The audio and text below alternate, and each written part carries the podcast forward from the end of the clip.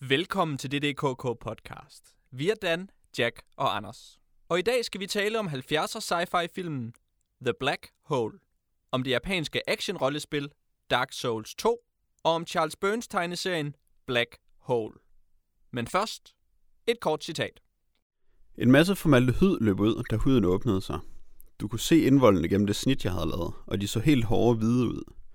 Jeg frøs. Jeg kan ikke forklare, hvad der skete. Det var ligesom et déjà vu-trip eller sådan noget. En forudanelse. Jeg havde det, som om jeg så ind i fremtiden, og fremtiden lignede et syndigt rod. Jeg så på et hul. Et sort hul. Det største sorte hul, jeg nogensinde har stødt på, herr Pejser. Lad os se det på holografen. Åh oh, gud! Frisk fra Danses Inferno. Ja, den mest ødelæggende kraft i universet, Harry. Mens jeg så på det, vældede en forfærdelig tristesse op i mig. Jeg fik kvalme af mig selv. Jeg været strandet i skoven, døllet og alene. Men jeg var ikke alene. Fortæl dem om begravelsen, Dan. En robotbegravelse, Alex. Det var næsten menneskeligt. Det var bare for satans ødelagt til at være menneske. Men på en eller anden måde vidste jeg inderst inde, at det var det. Hans mund var helt smadret. Ødelagte tænder, der stak ud af lyserødt brusk. Hans læber begyndte at bevæge sig, og der kom våde, plørede lyde ud. Ind, gennem og hinsides. Uha. Tak skal du have, Jack, for øh, det fremragende citat til vores øh, episode 98, som øh, vi skal i gang med nu her. Tale om tre ting, som har noget til fælles. Ja, Er det ikke rigtigt, Dan? det er det nemlig. det er det nemlig. og tak for den, øh, den øh, rejse gennem vores emner, Jack. Ja, det var ret fantastisk. Det var som om, du blandede alle tre sammen. Ja, Og det er måske den eneste måde at få dem til at blive til et emne på. Temaet i dag er, at alle tre ting indgår i det citat, jeg kom med i starten af afsnittet. Øhm, og så at det sådan lidt er lidt en pussy sammenhæng med to black holes og en dark soul. ja. Souls 2. Dark Souls 2, så der er Dark Souls flere. 2 Ja. og to Black Holes. Der er en slags symmetri i det. ja. Det er måske sådan lidt poetisk øh, temadækning, vi har haft gang i her. Det kunne man beskylde os for eventuelt. Det skal man nok blive godt. Det var faktisk en rigtig god idé, det du lige gjorde med det citat, Jack. Det skulle jeg have fundet på noget før. det burde vi have gjort altid. Ja. Et citat, der Mm. blandede alle tre ting. Hvis Så vi jeg nu, lige har tænkt på nu, som vi kun har Ja. tre podcasts tilbage af det, DKK podcast. ja, den, tænkt den sådan. ene af dem er den her. Men den her gjorde vi det jo i. Nå ja, sådan. Ah, hvis bare vi kunne gøre det i de to andre også. Nå, for sent. For sent, ja. Vi kommer i hvert fald ikke til at gøre det i den næste. Der har vi glemt det. Der har vi glemt allerede. For det er jo øh, snart, vi når til episode 100, og dermed den sidste DDKK podcast. Og i den forbindelse skal jeg huske at sige, at vi laver en øh, live øh, episode, som vi optræder med, eller optager et sted i, øh, i Nordvest i København. Øh, om lidt så får jeg Daniel og Jack til adressen, for de er mega gode til den. Øh, men det er i hvert fald øh, lørdag den 4. juni. 14. juni. øh, Sådan. Cirka midt på dagen. Der kommer, øh, eller der er måske allerede kommet, sådan lidt mere præcise steder og tidspunkter op på de sociale medier, og måske også i nogle e-mails, der er blevet sendt ud. Hvem ved? Marketingmaskinen har været i gang. ja. Øhm, adressen er, Bortrykkervej 20. 5. til venstre. Til venstre, ja. og alle, der nogensinde har hørt en DDKK podcast, er velkomne. De skal bare huske at skrive til postsnabelag.ddkkpodcast.dk, at de kommer. Sådan er det. Det glæder vi os til. Uh, vi er i hvert fald godt i gang med at planlægge både podcasten og så den festivitas, der kommer til at løbe af stablen efterfølgende. Men det skal vi slet ikke tale om nu. Nu skal vi tale om, uh, Dan skal tale om, hvad han har lavet siden sidst. Ja, det kan jeg godt. Jeg har spillet øhm, et spil, som, øh, hvis man tæller engelsk, så kalder man det Mobius Empire Rising. Og øhm, det er et adventure-spil af mere eller mindre den gode gamle point-and-click variant. Øhm, og det er fra 2014, så det er brand spanking new. Og det er øhm, undfanget af Jane Jensen, hende der står bag Gabriel Knight-spillene. Og øhm, det, der er gode ting, og der er dårlige ting ved det. Hvorfor Øhm, spillede du det? Hvad for noget? Hvorfor begyndte du at spille det? Øhm, det var øh, i sin tid et øh, projekt, jeg var med til at kickstarte, som, som der jo var smart en periode. Det er sikkert dødt nu, men altså, øhm, jeg var rigtig glad for at spille Gabriel Knight i sin tid. Og så tænkte jeg, øh, hey, måske finder hun på et nyt spændende spil, hende der er Jane Jensen. Det gjorde hun til dels også. Øhm, men, men det er bare, øhm, åh mand, grafikken i det er så mega grim. De, øh, man, øh, man øh, spiller en fyr, en øh, antikvitetshandler af overlegen intelligens, der hedder Malachi Rector. Hvilket er et forfærdeligt navn for det første. Og, øh, og det er rimelig fedt at være anti- antikvitetshandler, men, men han ligner, jeg ved ikke, hvad han ligner. Han ligner en, der... Han, hans jakkesæt har enorme skulderpuder, og han slendrer bare så meget, lige meget hvad han skal. Den, den god animation, den er bare helt hen i vejret. Og øhm, der er også nogle gange, når, når de der øh, mærkelige, matte, døde dukker, de skal prøve at lave ansigtsudtryk. Så nogle gange deres tænder og munde, det ligner bare, jeg ved ikke, altså de kan ikke smile i hvert fald, det er helt sikkert. Det er måske noget, vi kommer ind på senere i forbindelse med Charles Burns også. Øh, der er noget grotesk over dem i hvert fald. Øhm, så, så der er noget sådan grafisk øh, animationsmæssigt noget helt, altså noget der er helt hen i vejret ved den. Øhm, men men øhm, fortællingen, altså historien, har faktisk nogle ret interessante, nogle øh, ret spændende vinkler og ting. Det gjorde, at jeg, jeg spillede det færdigt, at jeg, jeg gennemførte det. Og alt i alt, så havde jeg det faktisk forholdsvis sjovt med at spille det. Jeg øhm, havde ikke de store forventninger til det, og det tror jeg ikke, at man, man skal have heller. Øh, og som en sådan lidt old school adventure spils fan, øh, så tror jeg stadigvæk, at man skal prøve at skrue sine forventninger lidt ned. fordi, øhm, fordi selvom der er nogle gode ting, så er der også nogle ting, hvor, øh, hvor en eller anden et sted i, i øhm, udviklingen har tænkt, ej, det der det er sikkert for svært for spillere i dag.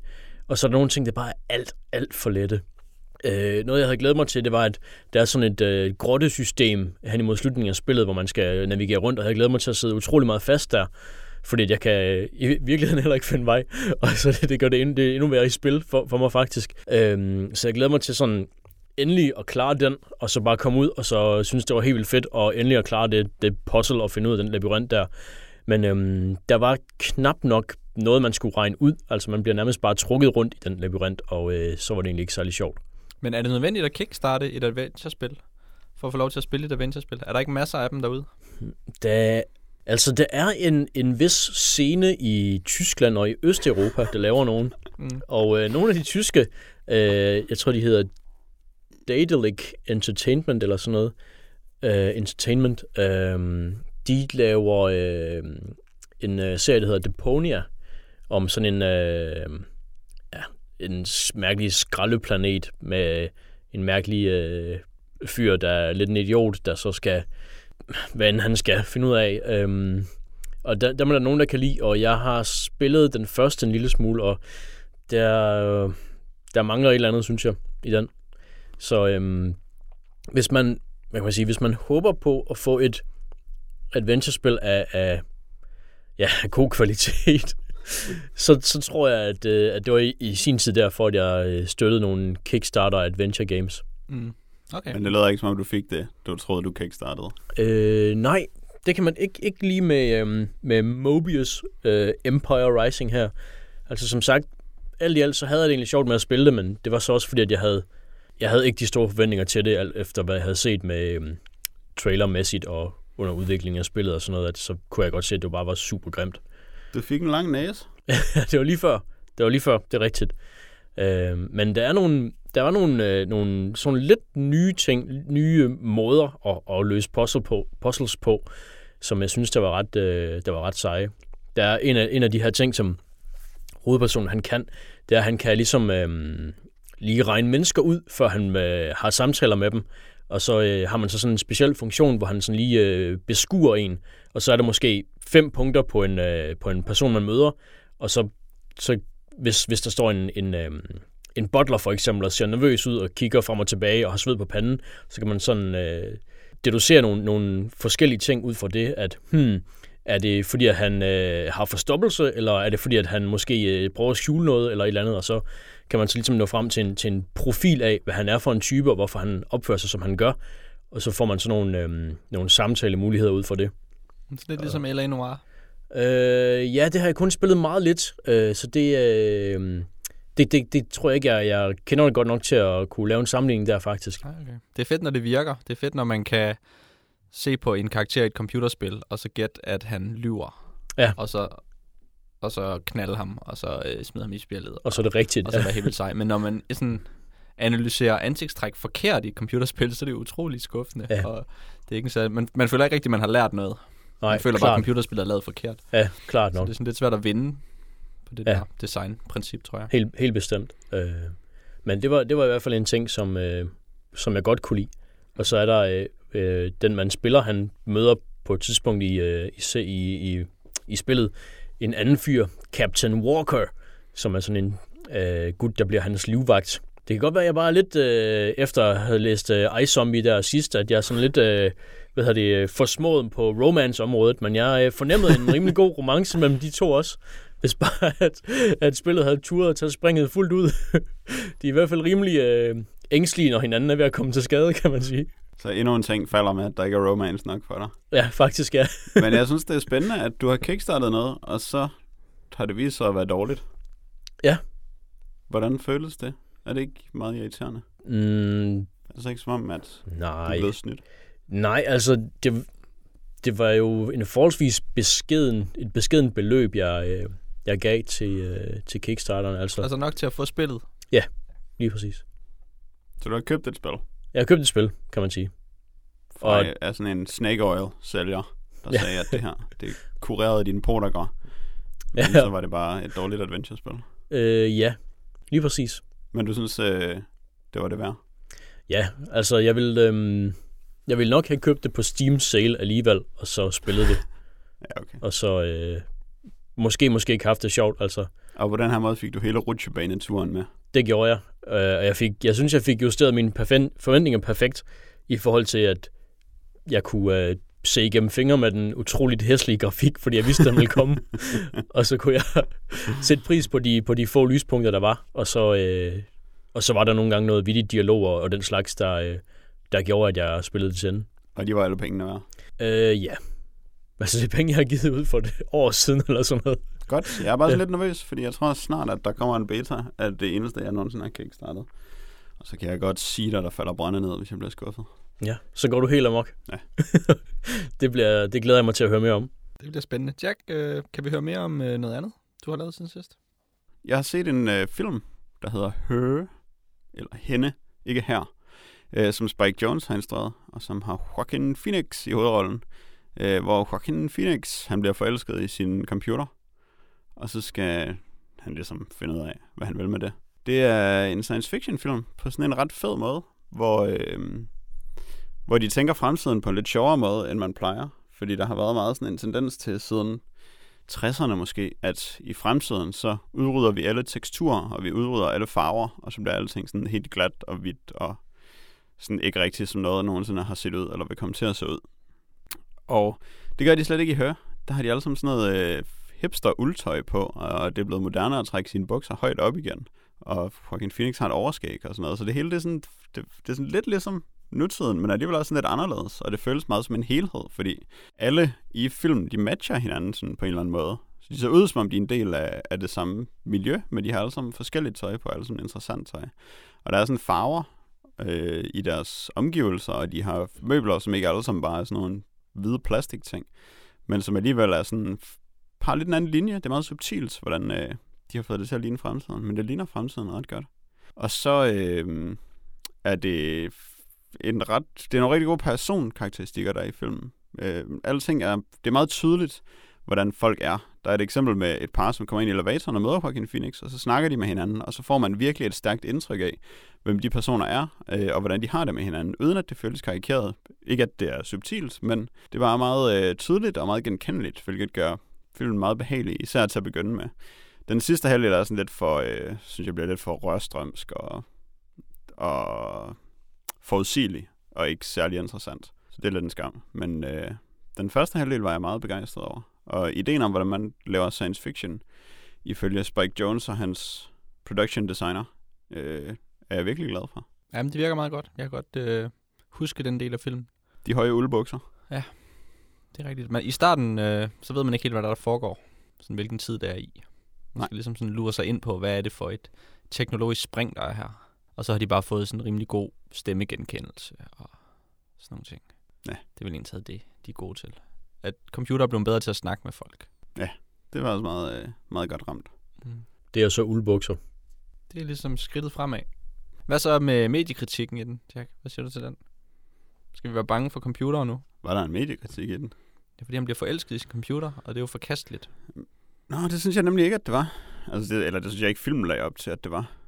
Det synes jeg var ret fedt. De havde sådan en, øh, en del fordomme, som de ikke rigtig øh, udnyttede på så dramatisk vis, som man godt kan have en tendens til at gøre med det dognere manuskript.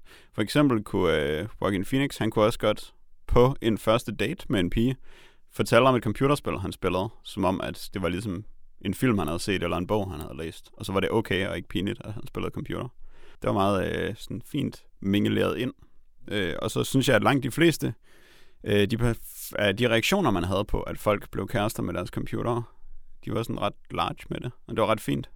Og de kunne... Øh, og de havde ret let ved at forklare, hvorfor de blev kærester med hinanden. Altså, det, var, det var let at acceptere computerne som personer.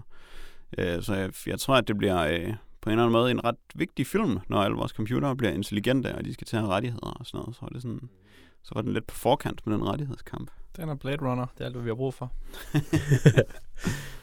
Blade Runner altid i hvert fald. Jeg øh, har også gerne ville se Her i et stykke tid, og jeg tænker på et tidspunkt, så, øhm, så gør jeg det også. Men den skal lige, jeg skal lige glemme den lidt, og så lige falde over den igen, tror jeg. Jeg ved heller ikke, om, øh, den sådan, om det er vildt vigtigt at se den, som er andet end hvis man er sådan en, øh, en professor i fremtiden, der forsker i øh, robotternes rettigheders, rettighedskamp. En er fremtidsrobotforsker. Men altså, den er meget fin. Men jeg ved ikke, at, jeg ved ikke om jeg har... Altså, men det er jo også bare sådan lidt en kærlighedsfilm. Ja. Det er ikke, fordi den sådan er helt vildt god. Joaquin Phoenix er øh, dygtig. Ej, den spiller så sådan Til rigtig meget arbejde. til på den måde, hvor det bliver sådan lidt utroværdigt. Man bliver ikke helt revet med på det her kæmpe kærlighedsdrama. Det kan være lidt svært nogle gange at sætte sig ind i et kærlighedsdrama som en fuldstændig fatal, dramatisk øh, konstruktion, hvor at, øh, ja, hele hans liv bare hænger i en tynd tråd, fordi at han er ved at slå op med sin computer. Ej, jeg synes heller ikke, det var sådan, det var. Jeg synes ikke, hans liv hang i en tynd tråd. Jeg synes, han øh, var rimelig ked af, at hans kæreste var ved at droppe ham. Og det, det synes jeg sådan set. Det synes jeg ikke er specielt utroværdigt. Så hvis man er fremtids kærlighedsrobotforsker, så, så kan man se den, men ellers behøver man ikke. Dan, du slipper. Nej, altså det ved jeg ikke. Der er mange, øh, der er mange sådan sindssygt gode film, som man ikke har set. Dem skal man måske hellere se en af. Ja. Jeg ved ikke, om Spike Jones nogensinde har lavet en sindssygt god film. Og er det ikke... Øh... Oh, hvad har han lavet? Being John Malkovich? Ja. Den er rigtig god, synes jeg. Øh, Den har du set. Den har jeg set. Du har ret. Har I set Where the Wild Things Are? Øh, ja. Hvad er det nu der for en? Det der med dukkerne og barnet. Nå. Ja, den havde sådan øh, noget god råhed, men jeg synes, den var sådan lidt fremmedgørende. Ultimativt. Nej, det er faktisk rigtigt for mig også i sidste ende. Kold.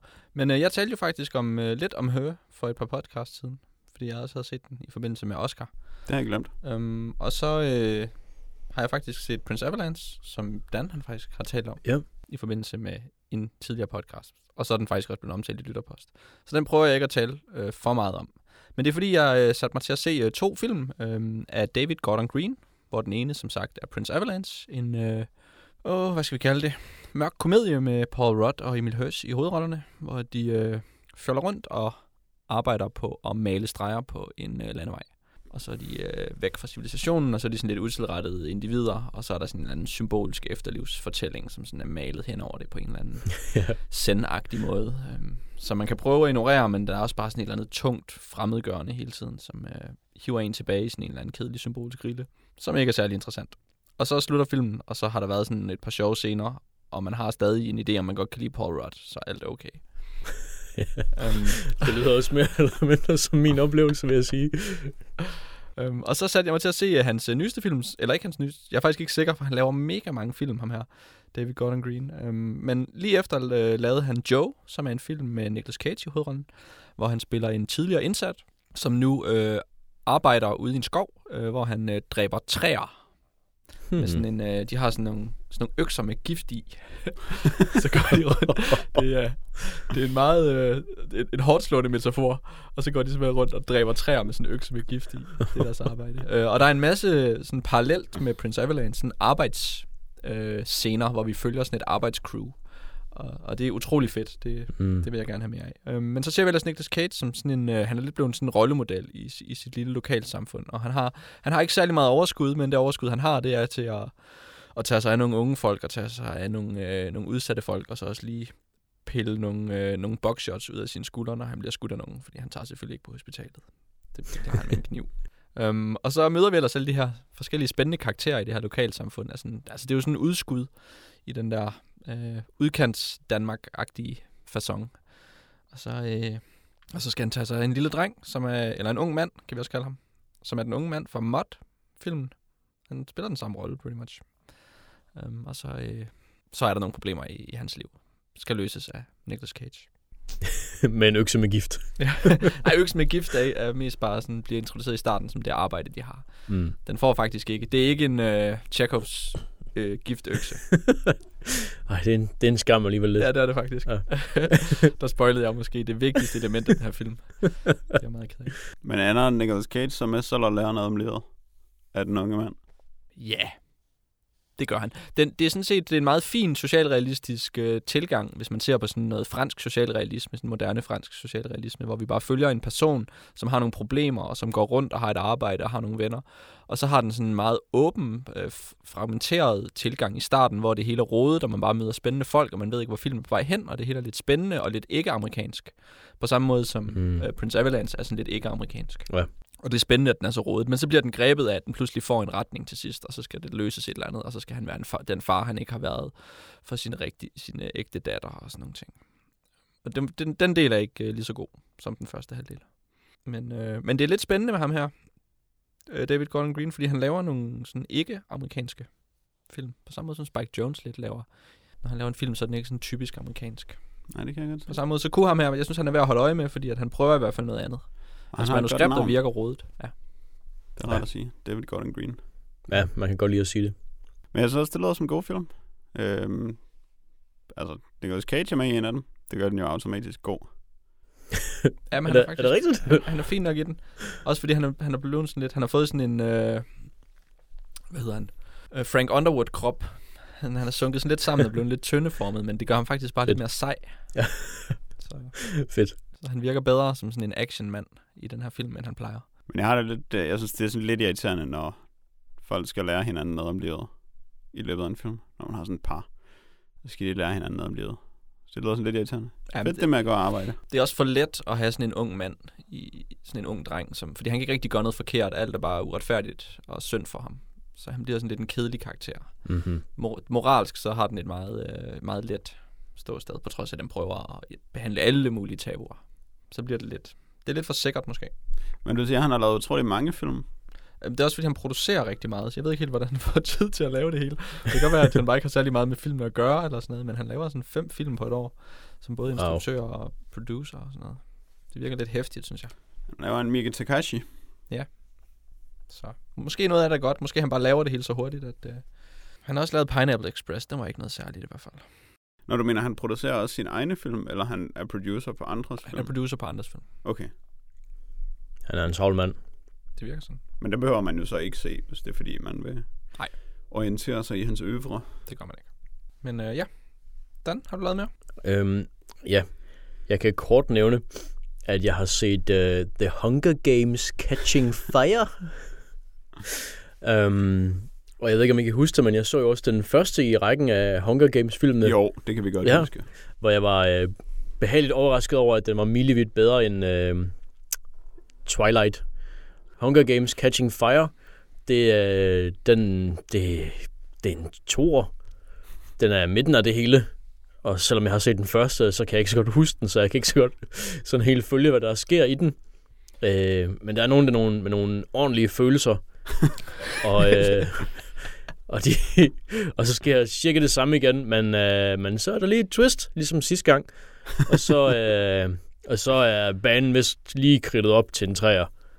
Er der nogen, der bliver skudt i deres store følelser med bur og pil? Øh, ja, det tror jeg, det er. Og jeg tror også, der er sådan en, en, mand, en, sådan en gut med sådan en spyd, der stikker nogle aber eller sådan noget. Hmm. Det husker jeg som okay. Men, øh, men altså, Det lyder egentlig meget uh, Mondo-agtigt. ja, ja, det er faktisk rigtigt. Øh, det her det er så vist bare CGI-aber. Men øhm, den, den, den behøver man godt nok ikke se. Den er, den er godt nok rimelig, øhm, rimelig kedelig. Hvordan er det, det er baseret på bøger? Ja. Er det sådan nogle bøger, der bliver skrevet, imens filmene bliver lavet, eller var Det- bøgerne derinde? Det er en øh, bogtrilogi, som, som var færdig, da hvad hedder det, filmatiseringen begyndte, så vidt jeg ved. Jeg er ikke særlig interesseret i det, jeg er ked af det. Ja. Nej, men det, det kan jeg godt forstå. Men du sagde også, at det var en kort bemærkning. Lige Og præcis. vi havde ikke tænkt os at se dem, før Nej. du sagde det. Men øh, så er vi bekræftet i, at Ja. det kan man roligt lade være Det er med. nu altid rart. Man det går kan ikke glip af noget. Det gør man ikke. Jeg har faktisk lige, jeg har været lige ved at se Hunger Games en gang. Ja, det er altså... Det skete ikke, men det var Nej. fandme tæt på. Altså, jeg, den første så jeg jo som, som en samling med Twilight, for at se, mm. hvad det er med de der mega-franchises, der, hvad der, hvad, hvorfor de er der stadig. Hvad det er, de unge vil have. Hvad det er, de unge vil have, Men selvfølgelig. det kan jeg også godt forstå, fordi det var utrolig spændende at se Twilight. Ja, Det var jeg virkelig glad for, jeg gjorde. helt bestemt. Og, øh, og der synes jeg, at der var noget rigtigt i den første Hunger Games. Og i den anden her, så er det ligesom... Måske lidt ligesom, det, da man så Ringens Herre, øh, toren af, af dem. Hvor det bare sådan sker sådan lidt rundt omkring, og så er der nogen, der har en masse følelser, og så er der nogen, der får en pil i sig. Og så er der nogen, der stikker lidt til nogle orker. Jamen altså, det er jo helt klart den ringeste sådan del af, Ja. af spændingskurven. Det er den midterste film. Det er jo, lige- det er jo lige det. Den hænger lidt med buen der. sådan, øh, konflikterne udvikles.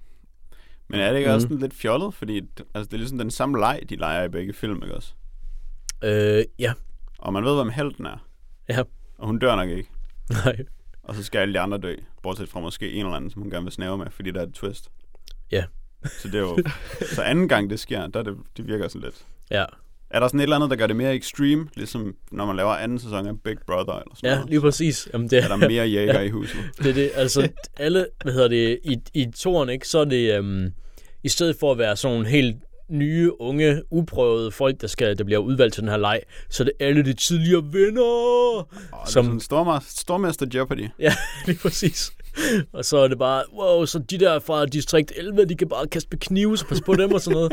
Og øh, ham der, han er sådan helt vildt stærk, men han af en eller anden grund, så hans partner er en gammel bedstemor, så, men bare pas på dem alligevel. det der, det lyder lidt ligesom 1990 The Bronx Warriors. ja. Nu får jeg faktisk lidt lyst til at se den. At jeg er bange for, at du bliver skuffet. Måske ikke lige over bedstemoren, men altså over resten. Der er ingen, der skal friste sig, det der siger. Vi må hellere lukke ned for Ja. det Games. Ja, lad os du, har det. lige, øh, du har lige fem minutter til at tale om, øh, hvad du ellers har lavet. Øhm, så tror jeg da lige, jeg vil tale lidt om Dallas Buyers Club, som er en anden film, der findes, som øh, har en Matthew McConaughey i hovedrollen, og en Jennifer Garner, spillet af Julia Roberts i en anden rolle. øhm, den handler om, at Matthew McConaughey han får AIDS, og det sucks, og så tager han noget forkert medicin. Så finder han noget bedre medicin, og så giver han det til nogle andre. Øh, og det er sådan, det er en rimelig kedelig biopic, faktisk. Det, det her, det var en mand, der fandtes, og så skete der nogle ting for ham i den her rækkefølge. Og det må vi så sige ja til. Og så øh, nogle gange, så dør hans venner og sådan noget, og det er sådan lidt... Ja, men de, de døde jo bare. Det er ikke, fordi vi har skulle få noget forhold til dem i løbet af den her film. Vi har mest bare skulle blive gjort opmærksom på, at de her begivenheder fandt sted på et tidspunkt i historien. Så det er sådan lidt lige meget det hele. Matthew McConaughey, han spiller øh, meget Matthew McConaughey-agtigt, hvilket jo er, det var rimelig fedt. Mm-hmm. Men øh, den er, det, det er sådan en jævnt kedelig og ikke så god film. Er det meget livsbekræftende, at man kan være Matthew McConaughey, selvom man har AIDS?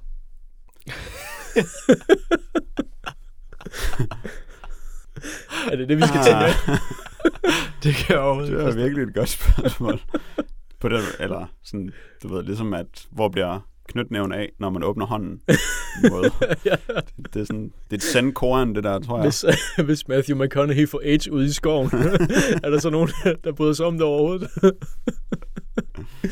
Men nej, det er ikke en særlig livsbekræftende AIDS-film, og det er ikke en, og, og det man lærer af den er sådan, efter hvad man så kunne læse i, på internettet samtidig med, er sådan, det er heller ikke sådan specielt præcist, det man lærer, og det er ikke særlig øh, udførligt, det man får at vide. Det er sådan ret begrænset udsnit af historien, så det, er, så det er som om, den ikke helt ved, om den vil skildre, at de her begivenheder fandt sted, eller om den vil lave en fiktionsfortælling med udspring i den sikkert gode historie, der er i Woodruff Wilson et eller andet sted. Det er meget fedt med sådan en rodeo-fyr, der får AIDS, mens det kun er bøsser, der får AIDS. Øh, og, så, og så er der sådan en, hvordan samfundet skal forholde sig til, at, og han selv skal forholde sig til, hvordan han selv som samfund skal forholde sig til, at han har fået AIDS. Det, det virker som en spændende historie et eller andet sted. Den er bare ikke særlig spændende fortalt i Dallas Buyers Club. Og så er der sådan en, øh, så får han sådan en bøsseven, som skal lære ham noget om livet, og så lærer han også bøsseven noget om livet, og så Så de planter det et lille træ ud i skoven sammen. Kommer Nicolas Cage og stikker til det med sin giftøkse. Ej, det var en lidt skuffende film, fordi øh, jeg, jeg havde troet, den ville være god. Ja. Det synes jeg ikke, den. Nej, den er lidt har vi medgagtig. Ja. Eller hvad den hedder. Det er faktisk en meget god sammenligning. Nå ja, der, hvordan, hvor man sådan gerne vil synes om den, men der sker jo ikke Den sådan helt... nok. Ja, altså, den har sker- hjertet på det rette sted. Ja. Jamen, det er måske Ja. også lidt det, der er problemet, at det er sådan, for det første så er det sådan lidt for nærværende, og for det andet så øh, har det at gøre med nogle minoriteter, som man ikke vil hænge ud, og så er man bare sådan meget bange for at give noget som helst af det, der foregår noget kant.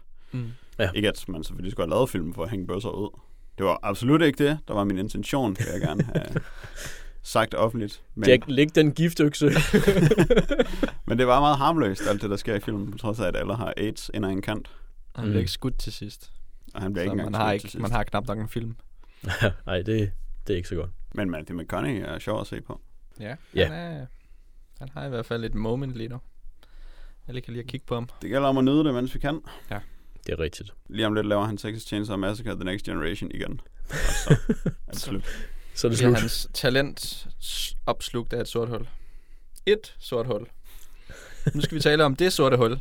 The Black Hole. En øh, Disney-film, det kan folk godt lide at kalde den i hvert fald, fordi det er utrolig sjovt. Haha, det er en Disney-film, men det ligner det ikke. um, den er instrueret af Gary Nelson, som øh, vist ikke sådan rigtig er kendt for noget.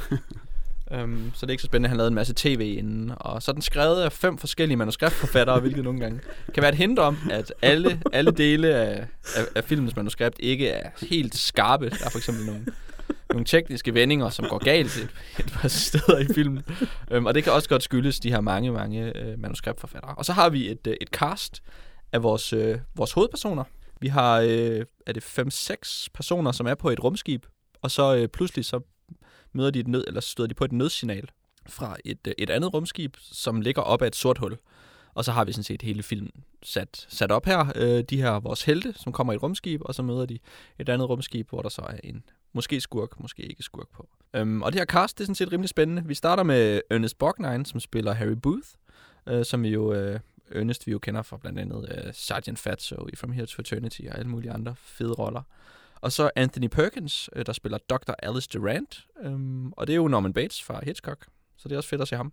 Og så har vi Robert øh, Forster, som er Captain Dan Holland, som vi jo kender som Max Cherry i Jackie Brown, som også bare er, fed at se, hvor han er ung og sådan forsøger at være lidt actionagtig. Fed at se, det kan vi diskutere. Øhm, så er der en øh, Yvette Mimi, eller hvordan vi skal sige det, som, øh, eller Mimi, kan vi også bare kalde hende, øhm, som spiller Dr. Kate McRae. Øh, hun har lavet sådan en masse genrefilm, og jeg tror ikke, det er en, man rigtig genkender. Um, og så er der en, der aldrig har lavet noget, der hedder Joseph Bottom, som spiller Lieutenant Charles øh, Pizza, eller Peiser. Øh, og så har vi sådan to robotter, som faktisk er, er, er meget skægge, som jeg glæder mig til, at vi skal tale om senere. Um, robotten Bob, som har fået stemme af Slim Pickens. Slim Pickens, som vi blandt andet talte om i forbindelse med Dr. Strangelove-filmen, hvor han er den der cowboy, der, der rider på, øh, på bomben til sidst. Og jodler. Og det, ham vælger de at få til at spille en robot. Det er meget skægt. Og så har vi Roddy McDowell, øh, som spiller vores, øh, den vigtige robot Vincent, eller V-I-N-Cent, øh, som øh, det er ham fra alle Abernes Planet-filmene. Og så til sidst, vores måske skurk, eller helt sikkert skurk, Maximilian Schell, øh, det, der spiller Dr. Hans Reinhardt, som er en, øh, en tysk skuespiller, som øh, emigrerede til USA og var meget sådan anti-nazi i, på det rigtige tidspunkt i historien. Øh, og så fik han en stor skuespillerkarriere og øh, spiller blandt andet fremragende i filmen Judgment af den Nürnberg, som jeg kan anbefale kraftigt. Så sådan set et øh, rimelig godt cast i sådan en, øh, en rumfilm, som udkom i 1979, så det er jo sådan 70'er sci-fi, men det er på det der tidspunkt, hvor det er efter Star Wars, så den bliver sammenlignet med Star Wars i en eller anden forstand, når man ser den. Øhm, og det er måske også værd at nævne, at den udkommer samme år som Alien og Star Trek The Movie. Så et stort sci-fi år. Hvordan matcher den de her film, den jeg lige nævnt i forbindelse med The Black Hole? Um, I Star Wars, ikke? Der er der sådan en lille skraldespandsagtig robot, der er sådan lidt nuttet og kær og kører rundt og hedder Artudito. I den her, så er der sådan en tudegrim, irriterende, disnificeret robot med de åndssvageste gajoløjne, der ordner alle problemerne. Den, den, der, den er helten. Vincent, den er helten i den her. Den, den tager, øh, viser sine øh, utrolige vilde laser skills, og den viser, at den kan klare sig selv, fordi på et tidspunkt så er den ved at blive skubbet sådan ud i, øh, ud i rummet, hvor den skal reparere et eller andet uden på rumskibet. Man tager den i sådan en krog, den ikke kan gribe fast i, øh, hvad hedder det, øh, i skibet med. Den, øh, den øh, dræber skurken øh, i form af, af den onde robot. Den, øh, hvad hedder det, redder i hvert fald to af de menneskelige øh, besætningsmedlemmer, når de er på vej til rumkapslen. Den gør alt. Det er helten, og den er lort. Overhovedet, det er en sober podcast, det her. Den er ekskrement. Jamen, det, det, det, det er vel meget godt at få, øh, at få Vincent af vejen i en vis forstand. Ja, er det fordi ikke at, øh, at det er i hvert fald ikke det, som er, som er interessant eller godt ved den her film. her. Det, det er meget sjovt, at den har den her Disney, Disney-ting, som bare går galt for sig. Ja. Og, og det skal være en, en, en robot, som skal merchandises the hell out of, øh, når de har Helt lavet vildt. den her film. Og jeg tror faktisk, jeg er ikke helt sikker, men jeg havde i hvert fald sådan en grå robot med nogle, der sådan kørte rundt og havde sådan nogle hjul på siden Hmm. mm. øhm, da jeg var meget, meget ung. Og det kan altså godt have været en Vincent-robot, jeg havde. Jeg har kigget på YouTube, og det virker som, de havde nogle andre Vincent-robotter i USA. Det var ikke dem, jeg havde, men jeg havde i hvert fald noget. Måske var det bare sådan et japansk spin-off på den, jeg havde. det, det kan tænkes. Jeg er ikke helt sikker. Men altså, den er helt, helt sikkert lavet til, at børn skal have den, eller få den i gave, eller sådan noget. Men måske det mest besynderlige, ved- eller det, nej, øh, men det er også irriterende, at helten er den her robot, som er comic relief, og så er der sådan en robot man til den, men bare lidt mere bulet, som skal være endnu mere comic relief. Så der er ligesom to af ham. Bare sådan, den ene har lidt mere en uh, redneck accent, end den anden har. Og så der er bare ikke et sekund, hvor man ikke er belemret med de der fjollede robotter, der fjoller. De fjoller. Ja. Men jeg havde det lidt sjovt, hver gang jeg så den der Bob-robot, altså Vincents smadrede bror. Øhm, fordi den minder mig om sådan en, der er sådan en rigtig tyk øh, computernørd, som bliver afbildet i, øh, i South Park, hvor han sådan ligger, og sådan, hans hoved og hans øjne er helt skæve, og så ligger han sådan, sådan på sit eget fedt på en eller anden måde med sin hage og spiller computer. Og hver gang jeg så den der Bob-robot, så tænkte jeg bare på den der, den der klamme nørd fra South Park. Åh, oh, ja. Det var en lille smule hyggeligt, fordi Bob jo bare ser skæv og dum ud. Hvis det, bare, hvis det bare havde været den. Mm, men der, så er der jo andre elementer af den her film, som, øh, som man kan se på. Altså, der er vel øh, sådan noget horror-suspense i den. Altså, der er jo mange af de her sci-fi-film, som handler om øh, et eller andet nødstedt øh, rumfartøj, som der kommer nogle helte, som der skal gå ind og undersøge. Ikke? Altså, Alien... Øh, filmen handler jo sådan set om, om en, øh, et nødsignal, som der skal undersøges, og, øh, eller aliens i hvert fald. Jeg kan ikke lige huske. Det er det samme med en alien, ikke? Jo, de bliver, der Ja. kommer et signal, og så Ja, bliver eller en film som Event. Horizon, en ekstremt god rumhorrorfilm, handler ja. også om det her. Og på den måde, så har den jo faktisk et, et fedt setup. Altså, den har et, et setup, der kan bruges til noget i hvert fald, kan man sige, ikke? Ja. Der, der kan både komme fede og ikke så fede ting ud af det, men den går lige på hårdt. Altså, de øh, får signalet, og så skal de afsted, ikke? Øhm, og det, det tænkte jeg lidt over, at det gav os ikke så lang tid til at kende vores ret store besætning. Øh, altså, det, det er Jamen, det er de her fem, seks folk, ikke? Man får lige en sætning eller to fra dem hver, og så er de ellers i gang med eventyret. Og, øhm, og det, det, der vil man måske gerne have haft lidt mere introduktion til, hvem, altså hvad, hvad laver Ernest Borgnine der egentlig? Ja, det går faktisk helt galt i, i filmen med hensyn, i hvert fald Ja. for mig, da jeg så den, fordi jamen, det er måske hen i slutningen af filmen, så pludselig viser det sig, at Ernest Borgnine, øh, eller Booth, han er en kujon. Ja.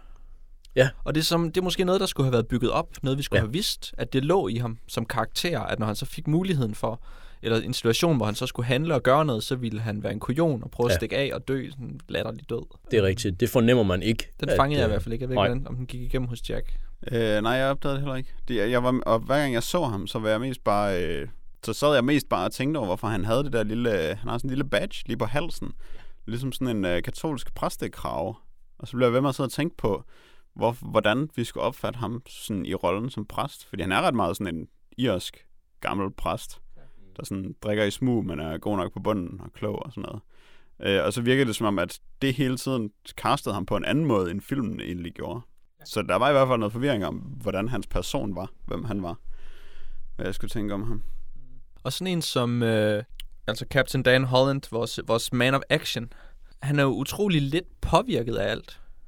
ja, han har bare hele tiden en rationel kommentar, og så står han bare og kigger sådan ud i luften. Hvilket jo faktisk også bliver påtalt i en meget tidligere og meget dårlig scene, hvor Vincent han er ved at øh, blive suget ind i det sorte hul, da de, er ved at, de flyver rundt, og, og kulissen den ryster helt vildt, og de ser alle sammen ud, som om det er svært, det de laver. Øh, hvor ham og Pejser, de sidder og trykker på nogle knapper, og så vil Pejser ud og redde robotten, og så siger han bare, nej, du skal ikke ud og redde robotten, og så går Pejser sådan helt hysterisk amok. Hvad du lavet af? skriger han af ham, ja. som på mest kvindagtige vis. øh, og så trykker de sådan på nogle flere knapper, og så redder Vincent sig selv. Det er rigtigt. Så det er, sådan, det er som om, de prøver at kaste ham som sådan virkelig øh, en, en sej kaptajn, Ja. ja. der øh, sætter missionen over alt andet, og ikke lader sine følelser komme i vejen for sin dømmekraft. Mm. Men husker du opfølgningen til den scene, eller til den replik, Jack? Nej. Der, der siger Pejseren med, at øh, Vincent er en del af besætningen. Det ved jeg, siger kaptajnen så, eller et eller andet i den retning. Og, og så gør han alligevel ikke noget, eller så ved man ikke. Altså, ja, og, så, og så skyder han den der snor ud og redder sig selv, og så Ja. ja. sætter de sig sådan ned, og så er det sådan, ah, du må undskylde, jeg lige sådan råbte der, der Ja. ja. og så, ah, det er okay. Undskyld, jeg er helt vildt hysterisk.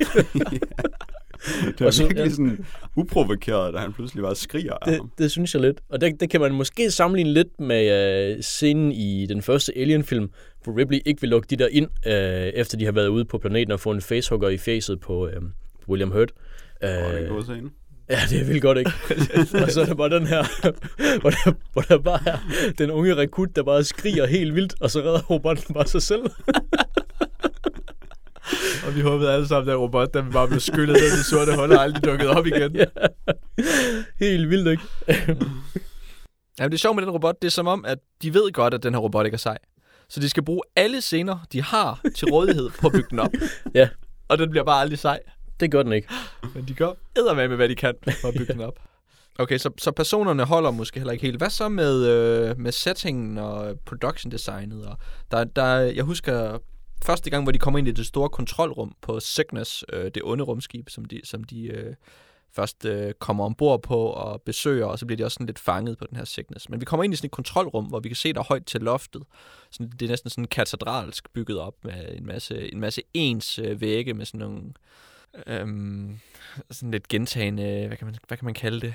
Det er, ikke, det er ikke fordi, der er de store detaljer nogle steder, men det er sådan lidt prangende og stort.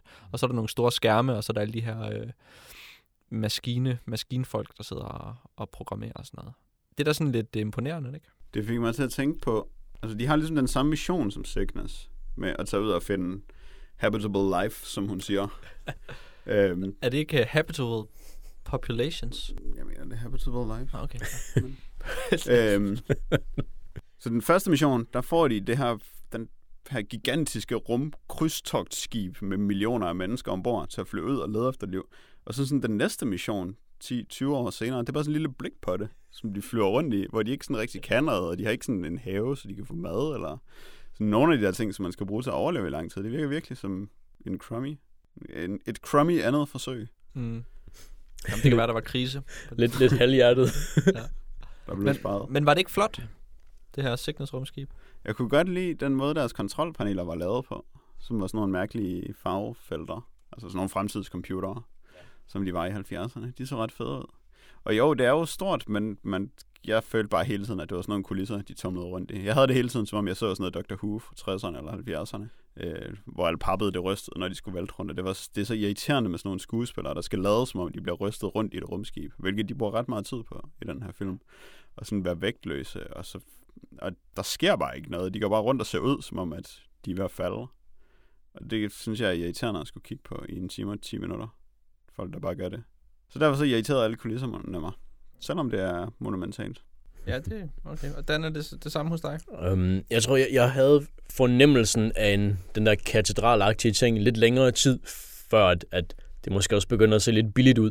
Men jeg synes, det var fedt nok med de store øh, computer, lysende computerskærme, som øh, sådan mosaikagtige, og de der øh, øh, robotter, som man jo finder ud af senere er noget andet, øh, som er sådan lidt munkeagtige, der sidder i stillhed med de her øh, helt blanke øh, hjelme og, og sidder og laver deres, øh, deres arbejde med at trykke på nogle knapper i nærmest langsom gengivelse. Det var sådan, det var et fedt nok setup, øh, synes jeg egentlig. Jeg kommer til at tænke på, da de så, da de så, skal, da de så bliver øh, udsat for fare, de der folk i kontrolrummet. Ja. Hvor dårlige de er til at forsvare sig selv. Hvordan de bare sidder og bliver ramt af ting, og bliver dasket rundt, og så Ja. ligger de bare alle sammen døde på gulvet. De De der var sådan lidt af loftet, der faldt ned. Der var bare sådan fem, der døde af det. de kan slet de ikke. flyttede sig overhovedet ikke. Ja, de kan slet ikke. Altså, de er helt... Ja, Kan ikke de, de, de, det duer ikke med dem. Men de er Øhm, også virkelig langsomme, som man ser i den første scene, hvor man møder dem, hvor de skal gå hen og arrestere dem. Hvor de sådan virkelig langsomt kommer gående hen, så vi kan mærke rumtruslen ved virkelig langsomme rumvæsener.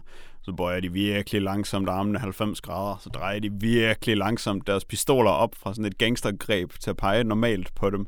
Og så er de arresteret, og det har sådan taget 20 sekunder for dem at gå hen og rette deres pistoler mod ja, besætningen. og i øvrigt deres, deres pistoler, ikke? også? Med de der dobbeltløb, hvor der er et løb sådan over og under der, hvor man holder. Er det, er det sådan et, øh, sådan et eller andet forsøg på at lave sådan et, et eller andet, der ikke er lysvær, men også er fedt, eller hvad? Fordi jeg synes simpelthen, de er så lamme. Så kan man jo skyde to gange på en gang. sådan lidt, lidt fra hinanden. lidt fra hinanden. Og så hvis man har to af de pistoler, så kan man skyde sådan fire gange. Piu, piu. Altså, jeg synes, jeg synes simpelthen, de var så dumme, de der pistoler der. Det er måske noget om. Er der noget, ellers nogle originale, noget originalt design, I stødt på, udover pistolerne? Øh, det er virkelig redselsvækkende ved End of Level-bossen, er, at han har to stavblænder. Hvilket alle andre har laserpistoler, han har to stavblænder, og det gør det meget redselsslagende, at han har det. Ja, altså han, han det, den robot, ikke også? Maximilian, er det ikke det, den hedder faktisk? Jo. Ligesom, ligesom øh, Det den menneskelige skurks ja. øh, ægte navn. Ja. øhm, den, som, som er sådan en, jeg ved ikke, altså sådan lidt en sejleren på en eller anden måde, tænker jeg. Den, den er jo helt ufrivillig morsom. Også fordi de prøver på at give den sådan nogle menneskelige følelser, sådan at den ikke kan lide Vincent og sådan noget. Og så nogle gange så zoomer de sådan ind på dens, dens røde visiragtige ting, og så er der sådan et eller andet, så siger den en eller anden, nærmest en pruttelyd eller sådan noget. og så er der sådan et eller andet mærkeligt indre øjenbryn, der kører rundt i det der visir.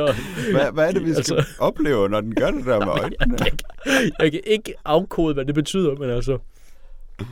Det er, øh, det er som om, at der er nogen, der sådan er rejst frem i tiden og har set sådan nogle af de der øh, parodier på øh, rumting i Futurama, og så rejst tilbage i tiden og sagt, det var en god idé, vi bruger det.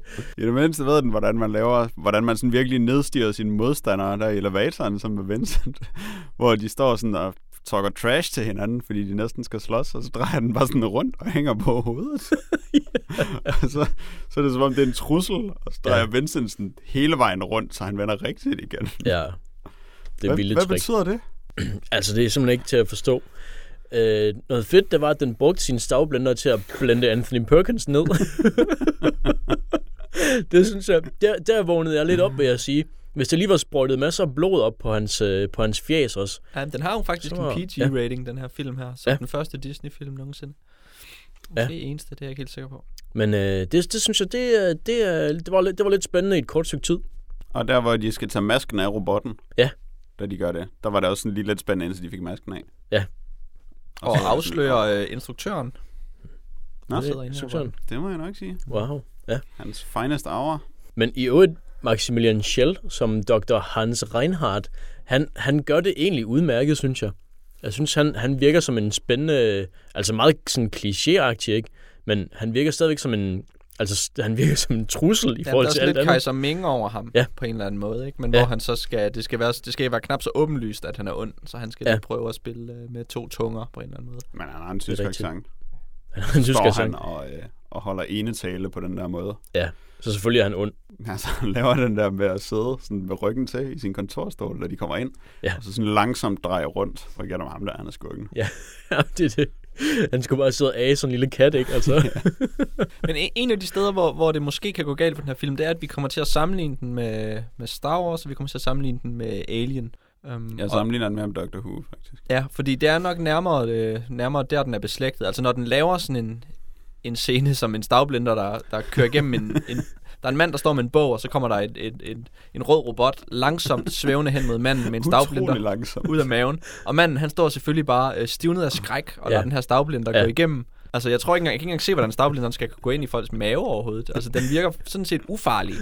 Men han står bare helt stille, og så lader han sig selv på en eller anden måde omkomme. han lader sig omkomme.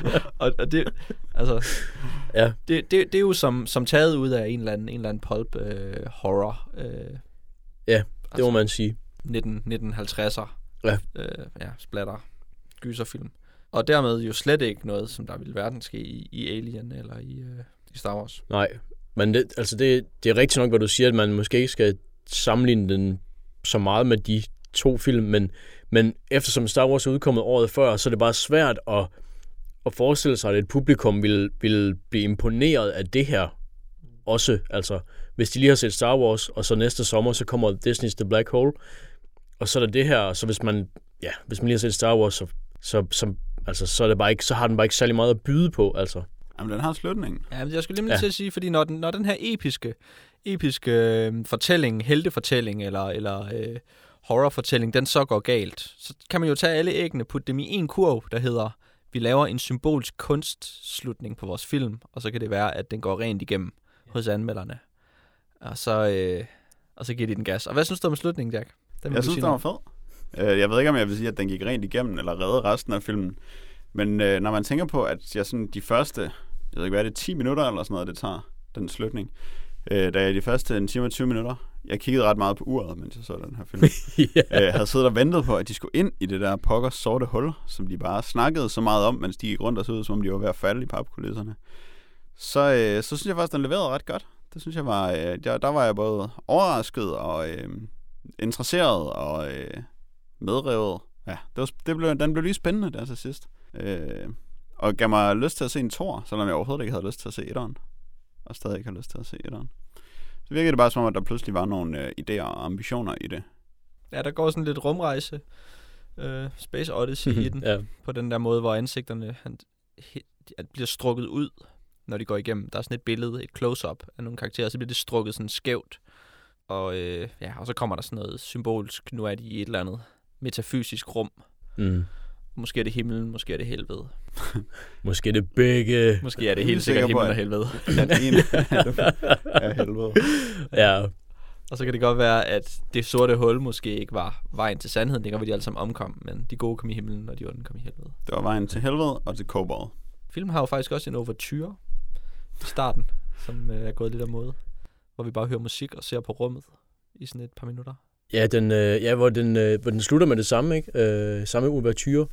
Ja. Øh, Den har den også i midten på et tidspunkt. Også i midten, okay, ja. ja det, jeg synes faktisk, det var, det var rimelig stemningssættende i starten. Der synes jeg, der, der følte jeg, at nu var jeg klar til at se noget, en, øh, en tosset rumfilm.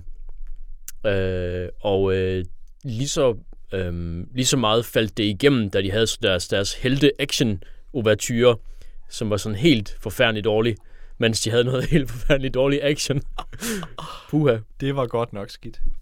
det var altså ikke særlig godt. Det var godt nok dårligt. Men øh, den længste computergrafik-sekvens til dato i en film på det tidspunkt. Ja, det er rimelig Ja. ja. sparet start der. Jeg er ikke imponeret. Men de tager titlen. Ja, ja. Det er det, det handler om. ja men, altså, men du kunne også bare have en eller anden grøn plet i sådan fem minutter, og så havde du vundet den præmie. Det kunne de også. Men det gav mig meget sådan en øh, renaissancefølelse, det der, den der vals, eller hvad det var, de havde til deres Mhm. mm-hmm. overture. Det gav sådan lidt en spøjs stemning med renaissance rummænd. Og generelt godt musik, altså på nær lige det der heltemusik, som Ja. er hæsligt. Så kan jeg godt lide deres, sådan, deres tema er også godt. Ja, jeg kunne også godt lide det. Øhm, noget i øvrigt, øhm, der er hende kvinden, Dr. Cray Cray, Dr. Mimi. Kate Dr. McRae. Kate McRae, tæt på. Øhm, jeg, jeg ved ikke, om I lader mærke til, at på et tidspunkt, hvor hun skal hjernevaskes og blive til sådan en, en, en robot-menneske ting, øh, der har hun rent faktisk en vaskeægte sølvpapirshat på. Ja. Den var virkelig sød. Ja, det var, øh, der, øh, det noterede jeg mig lige. Men hun har jo også ESP. Ja. Hvilket var et ret spøjs twist at have med i en science fiction film. Især fordi Ja. hun kun brugte det til at tale med robotter, gjorde hun ikke? Det var, det var det, du kunne bruges til. Eller kun med Vincent, var det ikke sådan, det var? Jo. Men man ved heller ikke, når hun siger ting, om de så passer. Nej. Specielt sådan... Ah, kun Vincent kunne finde på at sige, There are old pilots and there are bold pilots, but there are very few old bold pilots. en af hans utallige viticismer. Åh, uh, mand. Uh, jeg havde godt nok bare lyst til at slå hans grimme små øjne. Puha. Det lavede også sådan en sjov lyd, når de bankede på ham. Dunk, dunk. Han var helt hul. Ja. Og lavede blik. Ja, jamen, Ja, man sidder bare og venter på, at en af de der øjne vil falde af ham, ikke? ja. Altså, de ser simpelthen ja. så ringe ud. Det er er- sådan begynder at køre rundt, ligesom de der googly eyes, man kan klistre på sit husflid. ja, Men der var sådan en... Øh, der var ham den sorte robot, som var den bedste til at skyde af de Ja. ja. robotter på Ja. ja. rumskibet, øh, som hed Star. Ja. Øh, og så, så er det ligesom, at i Battlestar Galactica, der er der den der, der hedder Scar, som Åh, er ja. sådan en sort en, der er den ekstra vilde til at skyde af alle de øh, ansigtsløse robotter. Ja. Har I tænkt over det? Prøv lige at tænke over det. Det er Det er- nøglen ja. til filmen, du har der. Det er det. Det er fantastisk. Eller måske nøglen til en af de værste scener i hele filmen. Nemlig skydeøvelse scenen. Sky- Ja, det, er det, virkelig. det er skydeøvelser, ligesom de, de der dinobotter fra Transformers. det var Har jo begyndt at skyde. skydeøvelser? Ja, Ja, og haleøvelser. øvelser. ja, lige før vi også fik det i den her. Oh, Men det er et sidespring, og det skal vi ikke. Vi skal holde en stram kurs i, i forbindelse med det her tema, som vi prøver at, øh, at brede ud for vores lyttere. Og det gør vi øh, nu ved at forlade The Black Hole, og så gå videre til The Dark Soul. Ja, fordi efter at have set The Black Hole, så har vi fået vores sjæl formørket tilstrækkeligt til, at vi kan spille Dark Souls 2, eller Dark Souls 2. Det er en flot udtale. som, som jeg antager, at det hedder på japansk. Det er et øh, spil til Xbox 360, PS3 og PC fra 2014. Og øh, den har haft et par forløbere i form af Demon's Souls fra 2009 og Dark Souls fra hmm, 2011? 12? Det kommer lidt an på, hvornår og hvor. Ja, Øh, sådan fordi lidt- den havde, mange, den havde øh, forskellige releases, den første rundt omkring i verden. Ja, det er rigtigt. Ja, PC-versionen kom meget senere end... Øh... Nå, men i hvert fald to forløber har den haft, og de har alle sammen primært været udviklet af den japanske From Software og udgivet af Namco Bandai. Og øh, Anders, jeg tror, du startede med at øh, introducere det som et action-rollespil. Og øhm, det har jeg også hørt det kaldt, og det betyder egentlig bare, at man kan stige i level, rollespilsdelen, om man vil. Øhm, og så action, fordi man skal slås rigtig meget.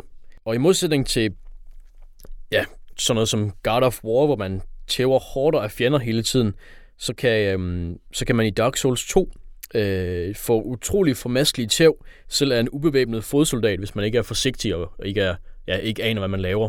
Øh, så hver kamp tæller rigtig meget.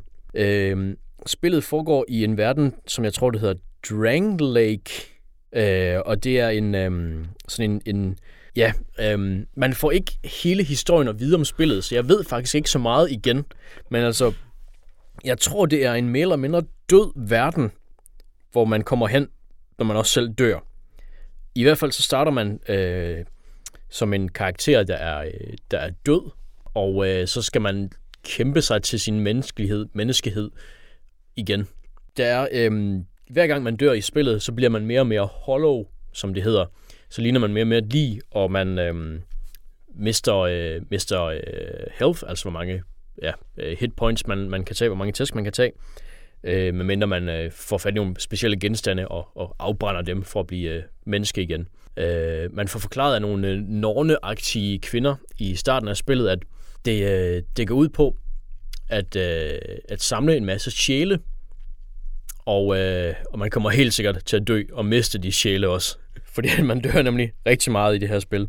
Man øh, løber rundt i en øh, forholdsvis open world i det her Drang Lake, Drang Lake øh, og udforsker ja, forskellige, øh, forskellige steder. Nogle steder er der fjender, man godt kan tæve, sådan lige, og andre steder så er der fjender, man overhovedet ikke kan tæve. Og så gælder det om at løbe et andet sted hen. Øh, og jeg kan lige sige som en sjov lille ting, at øh, i forhold til, ja, spillet ret dødsfokuseret, og øh, i eftermiddags, så, kan, så kunne jeg se online, at øh, dødsfald indtil videre i spillet, altså hvor mange gange spillere er døde, var 243 millioner 367.524.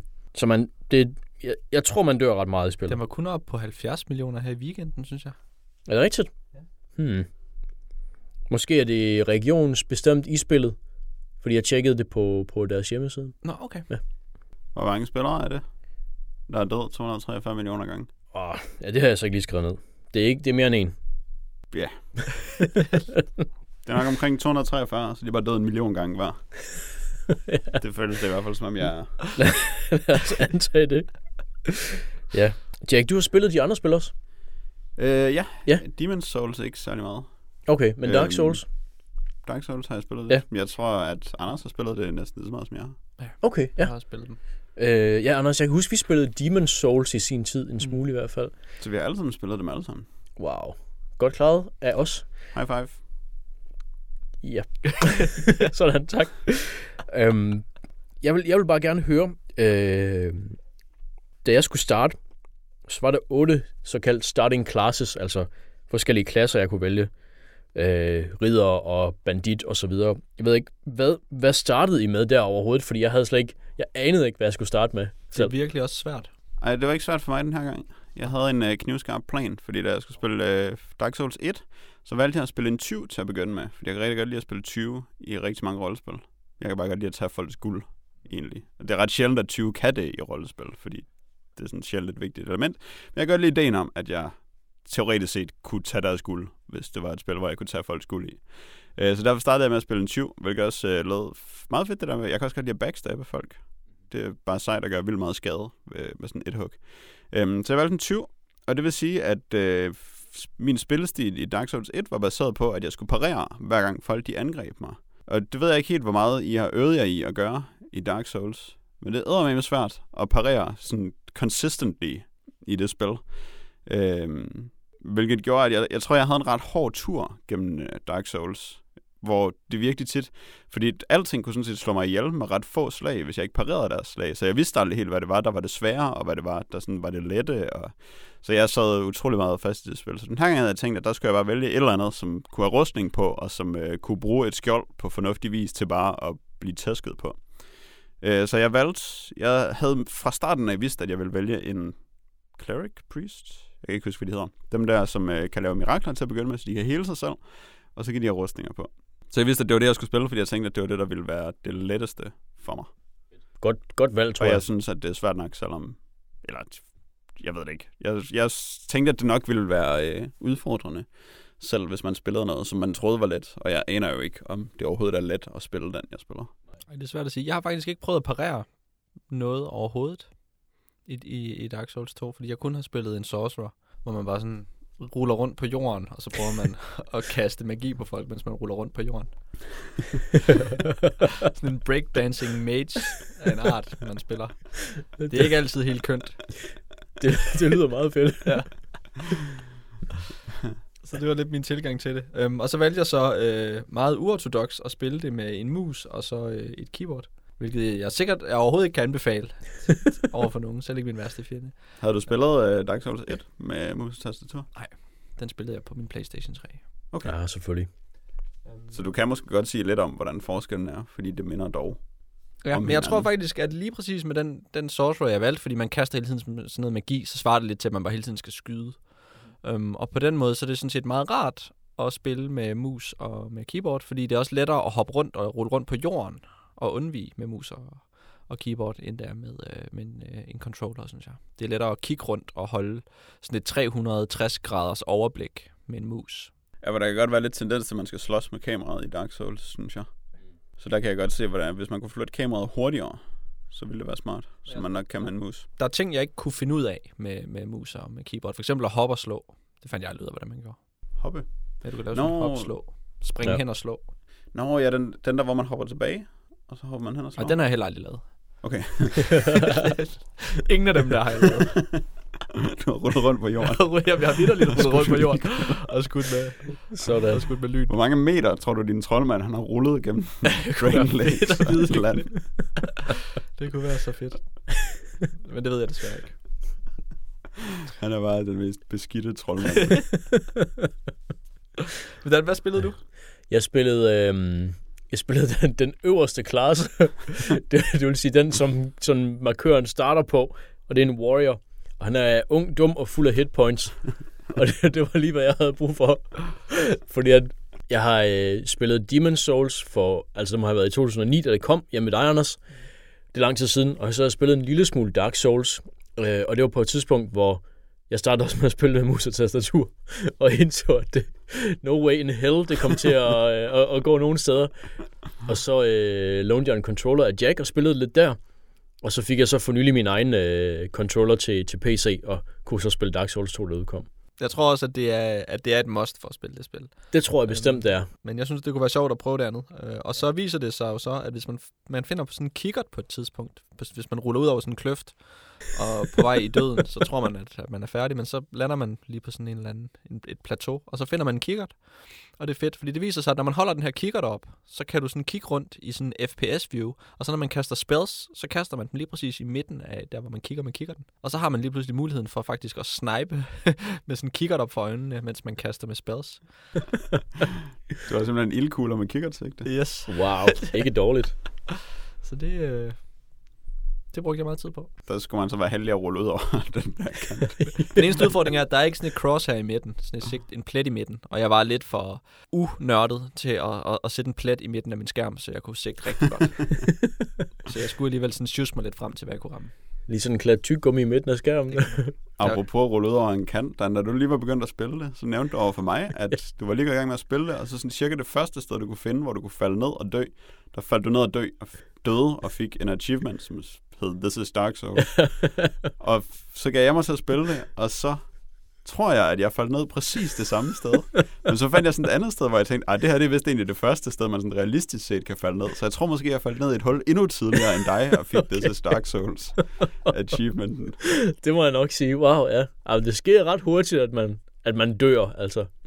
Det gør det. Ja, det er øh, et tussesvært spil, det her.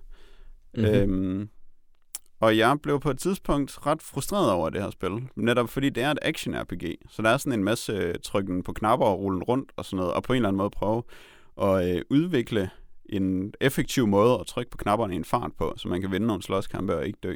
Og der var et sted, hvor jeg sad fast øh, utroligt længe, hvor jeg virkelig ikke følte, at det skal dog sige, at man kan ikke sidde fast helt så længe i øh, toren, som man kunne i etteren, fordi her der holder fjenderne op med at respawne på et tidspunkt. Er det efter 15 gange, de døde eller sådan noget? Jeg troede, det var 12, men 12 eller 15, Okay. deromkring. i Wow, ja. Men så vil det så også sige, at så er der jo færre sjæle alt i alt. Man kan ikke bare sådan, man kan ikke grinde på hele samme måde. Øhm, men i hvert fald, der blev jeg ved med bare sådan at dø af dem der, og jeg følte virkelig ikke, at jeg blev klogere eller bedre til det. Jeg sad bare fast. Og der sad jeg lidt og overvejede om, øh, om den her Dark Souls filosofi med, at man bare skal dø hele tiden. Om det egentlig var et godt spil.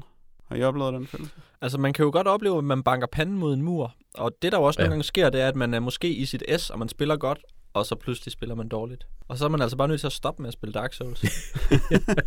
fordi så, altså, det går ikke. Hvis man ikke spiller godt, så går det ikke. Og man bliver bare sur på sig selv, fordi man dør bare hele tiden. Og man spiller endda tiden. Mere ikke nok med, at man spilder sin tid, fordi man mister, mister sjæle, og så hvis man dør, inden man kommer hen til der, hvor man tabte sin sjæle, så er de gone forever. Så hver gang man dør, så bliver man også mere og mere udhulet, og så skal man bruge øh, kostbare øh, genstande for at holde op med at være udhulet. Um, og det var ikke godt. Der havde jeg også, I forbindelse med det havde jeg også en klassisk Dark Souls oplevelse, hvor jeg godt kunne se, at min health bar den blev kortere og kortere. Men jeg havde ikke rigtig forstået, hvad det var, den blev deraf. Nej. og, så, og jeg, anede ikke, hvad der foregik, så jeg tænkte mig, ja, jamen, det er Dark Souls, så øh, jeg får færre færre hit points, fordi sådan er det bare. Men så på et eller andet tidspunkt, da den så sådan havde været nede på halvdelen i virkelig lang tid, og det var faktisk det der sted, hvor jeg blev ved med at dø og ikke kunne vinde over dem, så tænkte jeg, hvis jeg, bare havde, hvis jeg i det mindste havde sådan alle mine hit points, så ville jeg da ikke kunne brokke mig over det. Øh, men jeg havde ingen anelse om, hvordan jeg skulle få dem tilbage, eller hvorfor, hvor de var blevet af. Så jeg øh, bed i de, de sure bær, det sure æble. Sure æble. Jeg bed i det sure æble, og googlede, hvorfor jeg kun havde halvdelen af mine hit points. Og det er så fordi, at man mister det, når man dør. Øh, Og så skulle man brænde sådan en lille træmand, og så skulle man blive til menneske igen og få den tilbage. Men så hver gang jeg prøvede på det, så fik jeg at vide, at du kan ikke brænde træmænd nu. Du skal heller ikke brænde træmanden. Man skal bare bruge træmanden. Hvis man brænder den, så gør den noget andet. Wow. Hvis, hvis man brænder den, så øh, blokerer den, at folk de kan komme ind og ødelægge Nå, din dag. Og så skal man bare bruge den, så får man sine hit points. Men så skal man have alle sine hit points, for at man kan brænde den. Det kan godt være, men det gør jeg ikke rigtigt. Jeg har, altså, man får ikke så særlig meget ud af at brænde den. Man får i hvert fald ikke hitpoints ud af at brænde den. Men det, men det forklarer så, hvorfor jeg ikke kunne brænde den. Blev I for, ja, øh, der er jo så også multiplayer i det her spil. I og med, at folk, andre spillere når som helst kan komme væltende ind i dit spil og øh, tæske dig ihjel med deres kæmpe køller. Sådan lidt ligesom, når man spiller Daisy, og ham der med motorcykelhjelmen og øksen, han kommer. Ja, hvordan, Har I hvordan, Jack, hvordan, hvordan ser øh, pangdangen til ham ud i Dark Souls? øh, jeg, altså, han er sådan lidt hvid og gennemsigtig, men så har han mest bare sådan en kæmpe klippe med en masse pigge og sådan en kæmpe pind, der stikker ud af den ene side. Og så hylder man helt vildt og håber, man kan løbe hurtigere end ham. Men man kan både blive invaderet af andre spillere, man kan også blive invaderet af, af nogle, øh, nogle karakterer, som minder om andre spillere, men som er styret af computeren. Nå. Øhm, Hvordan kender man forskel? jeg er ikke helt sikker. Men jeg er i hvert fald blevet invaderet af sådan nogle røde folk en del gange. Første gang, så kom der bare sådan en eller anden lammetjade mig. Og de andre, dem har jeg faktisk bare sådan plaffet, og så, lavet, og så rullet rundt på jorden og plaffet, og så har jeg faktisk tæsket dem. Men jeg ved ikke, om det bare var nogle lette nogen, som computeren styrede. Jeg er ret sikker på, at den ene gang, jeg blev invaderet, at der var det en anden spiller, fordi altså for det første så vandt jeg over ham, og for det andet så bevægede han sig bare sådan cirka lige så defekt, som jeg gjorde. det var sådan den mest ynkelige døde dans nogensinde, hvor vi bare sådan tumlede rundt og ikke rigtig kunne finde ud af, om vi havde energi nok til at slå med vores våben. Og sådan. Det var sådan pinligt, men jeg endte med at vinde over ham, hvilket øh, var ret fedt, fordi jeg gik ud fra, at alle, der kunne finde på at invadere, de ville være uendeligt meget bedre end mig. Mm. Og så får man en Orstone, som man kan ofre til sit, sit covenant. Hvad end det er. Jeg ved det ikke. jeg ved det ikke. Der er ikke sket noget endnu. Man aner bare overhovedet ikke, hvad man render rundt og laver i så lang tid. Nej, overhovedet ikke. Jeg blev også lidt frustreret af det, fordi jeg, hmm, jeg, jeg følte lige så langsomt, at, at den bare brugte min tid, det her spil her. Og jeg fik ikke nok tilbage. Um, Altså, når, når du sad fast, eller... ja, Eller eller, når, jeg hvordan? fandt et, når jeg bare spillede spillet. Okay. og sådan prøvede at komme videre. Og jeg havde det måske også som om, at jeg bare havde valgt en dårlig måde at, at sætte min karakter op, fordi at jeg, jeg spiller en sorcerer, og det eneste, der er interessant, det er at blive god til at kaste spells, og man er rimelig begrænset i at kaste spells, så man skal bruge alle sine XP på at level op i sin intelligens og sin et eller andet, der hedder noget med E eller A. Attunement, Attunement, ja. så man får flere pladser til trylleri. Lige præcis. Um, så jeg har ikke levelet, jeg har kun levelet op i det, og slet ikke andre ting. Hvilket betyder, at, øh, at jeg er rigtig, rigtig overlegen til at slås med de ting, jeg er god til at slås med. Og hvis jeg møder noget, som kan potentielt ramme mig, så dør jeg. okay, Sådan ja. er der, man power gamer på. Det er det, og, og det betyder bare, at der er nogle bosser, som jeg, dem kan jeg bare ikke klare. Fordi de rammer en indimellem. Og så dør jeg. det gør de jo, ja. Og øh, det går ikke. Og Jeg så har jeg bare som om, at jeg bare... har halvdelen af mine hitpoints. Ja, det er det. Og så har jeg bare som om, at jeg har fejlet i, i, i Dark Souls. Så har man jo mulighed for at gå ind til nogle af de der gamle damer, du har omtalt, Dan. Ja. Og så kan man få dem til at øh, sætte dine stats op anderledes. Eller man kan selv vælge at sætte sine stats op Ja. helt forfra. Hmm. Og så kan man bare være en ny karakter. Det er da meget smart. Så jeg har overvejet. Hey, øh, var der andre end mig, der ikke kunne finde ud af at level op sådan det første lange stykke tid, Ja. fordi de ikke snakkede nok med hende der dame, der står inde i skyggen i sådan en mørk kappe Ja. og gemmer sig. The og Jade som man skal Messenger tale eller med sådan sådan rimelig længe, før hun fortæller, Ja. at jeg, jeg kan faktisk godt levele dig op. Ja. Okay, så det var ikke bare mig. Det var, det, var, det var ikke bare dig. Jeg, jeg fattede overhovedet heller ikke, hvordan man levelede op. Eller ja, der var virkelig mange ting, jeg ikke fattede overhovedet, hvordan jeg gjorde. Altså, ja, det var, øh, det var meget interessant. Men jeg synes endelig, da jeg begyndte at forstå lidt af det, så, så virkede det ikke så, øhm, så forfærdeligt igen. Altså, så har jeg lidt fået hul på bylden. Og så selvom, når jeg så selv, øh, når, når jeg fik formastelige pryl af de her monster, jeg mødtes, øh, mødte, så var det som, at jeg kunne se, okay, han angriber på den og den måde, og det kan jeg måske ja, undgå på den den måde, og så, altså, så kan man ligesom ja, med, med meget, meget små øh, baby steps begynde at, øh, at, forstå, hvad pokerspillet handler om. Fordi jeg havde også, jeg var også øh, til at starte med meget, øh, eller i, hvad hedder vist, i en vist omfang ret frustreret over, at jeg forstår simpelthen ikke, hvad der foregår. og så er der sådan nogle, sådan nogle øh, NPC'er, man møder der. Ja, jeg kan måske sælge dig lidt rustning, men så skal du finde en nøgle. altså, var en nøgle? Hvor finder jeg den hen? Og altså, det, ja, der var virkelig mange ting, jeg ikke, jeg ikke forstod og ikke kunne... Øh, altså, når folk de sagde et eller andet, som jeg regnede med, der var et eller andet, et eller andet råd, øh, eller en eller anden, et eller andet chip, så kunne jeg simpelthen ikke forstå, hvad det relaterede til. Og, øh, og det, det begynder man efter et stykke tid lidt, lidt bedre at kunne forstå. Mm. Altså en af de ting, som en af den måde, man kan sætte det op på, det er jo, at alle computerspil er så lette og så normale og så øh, let tilgængelige og så ens nu om dagen. Og så prøver Dark Souls at gøre noget andet og ligesom at, øh, at skubbe lidt til spektaklet og ryste dig lidt ud af din comfort zone og prøve at give dig et andet spil, end det du er vant til. Øhm, og er det, er, det, er det noget, man så kan sætte pris på? Eller er det bare er det en let måde, de gør det på?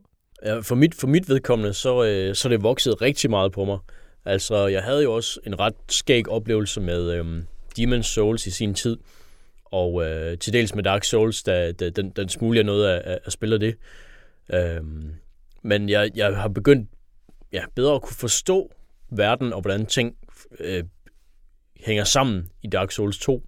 Og jeg har også, altså i og med, at jeg fandt ud af, hvad for en knap jeg skulle trykke på, så jeg kunne læse, hvad min stats gjorde, så jeg har også fundet lidt ud af, hvad det er, altså jeg skal fokusere på, når jeg sådan endelig fandt ud af, hvordan jeg levelede op. Altså, så langsomt, men sikkert, så, øh, så er jeg begyndt at sætte øh, rigtig meget pris på det. Men jeg synes også, at det har en virkelig god æstetik, Dark Souls-spillet. Ja. Den måde, det bare er så sindssygt dyster på.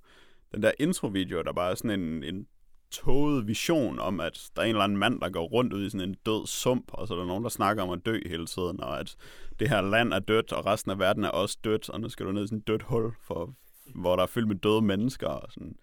Det er så, øh, så nådesløst, hvordan det bare er fuldstændig frygteligt, og hver gang man møder nogen, som ikke er fuldstændig døde, så sidder de også bare fuldstændig modløse og taler om, at de ikke rigtig ved, hvad de laver her, og at øh, de føler sig så hule og tomme. Så det er sådan absolut frygteligt, og samtidig er det nogle øh, er omgivelserne lavet til at være meget stemningsfulde, så jeg synes, man har en rigtig god stemning, når man spiller det. Øhm, på et tidligt tidspunkt, der kommer man ud til en lille by, som ligesom viser sig at være ens, hvad skal man sige, base i spillet, hvor man, øh, hvor man vender tilbage til igen og igen.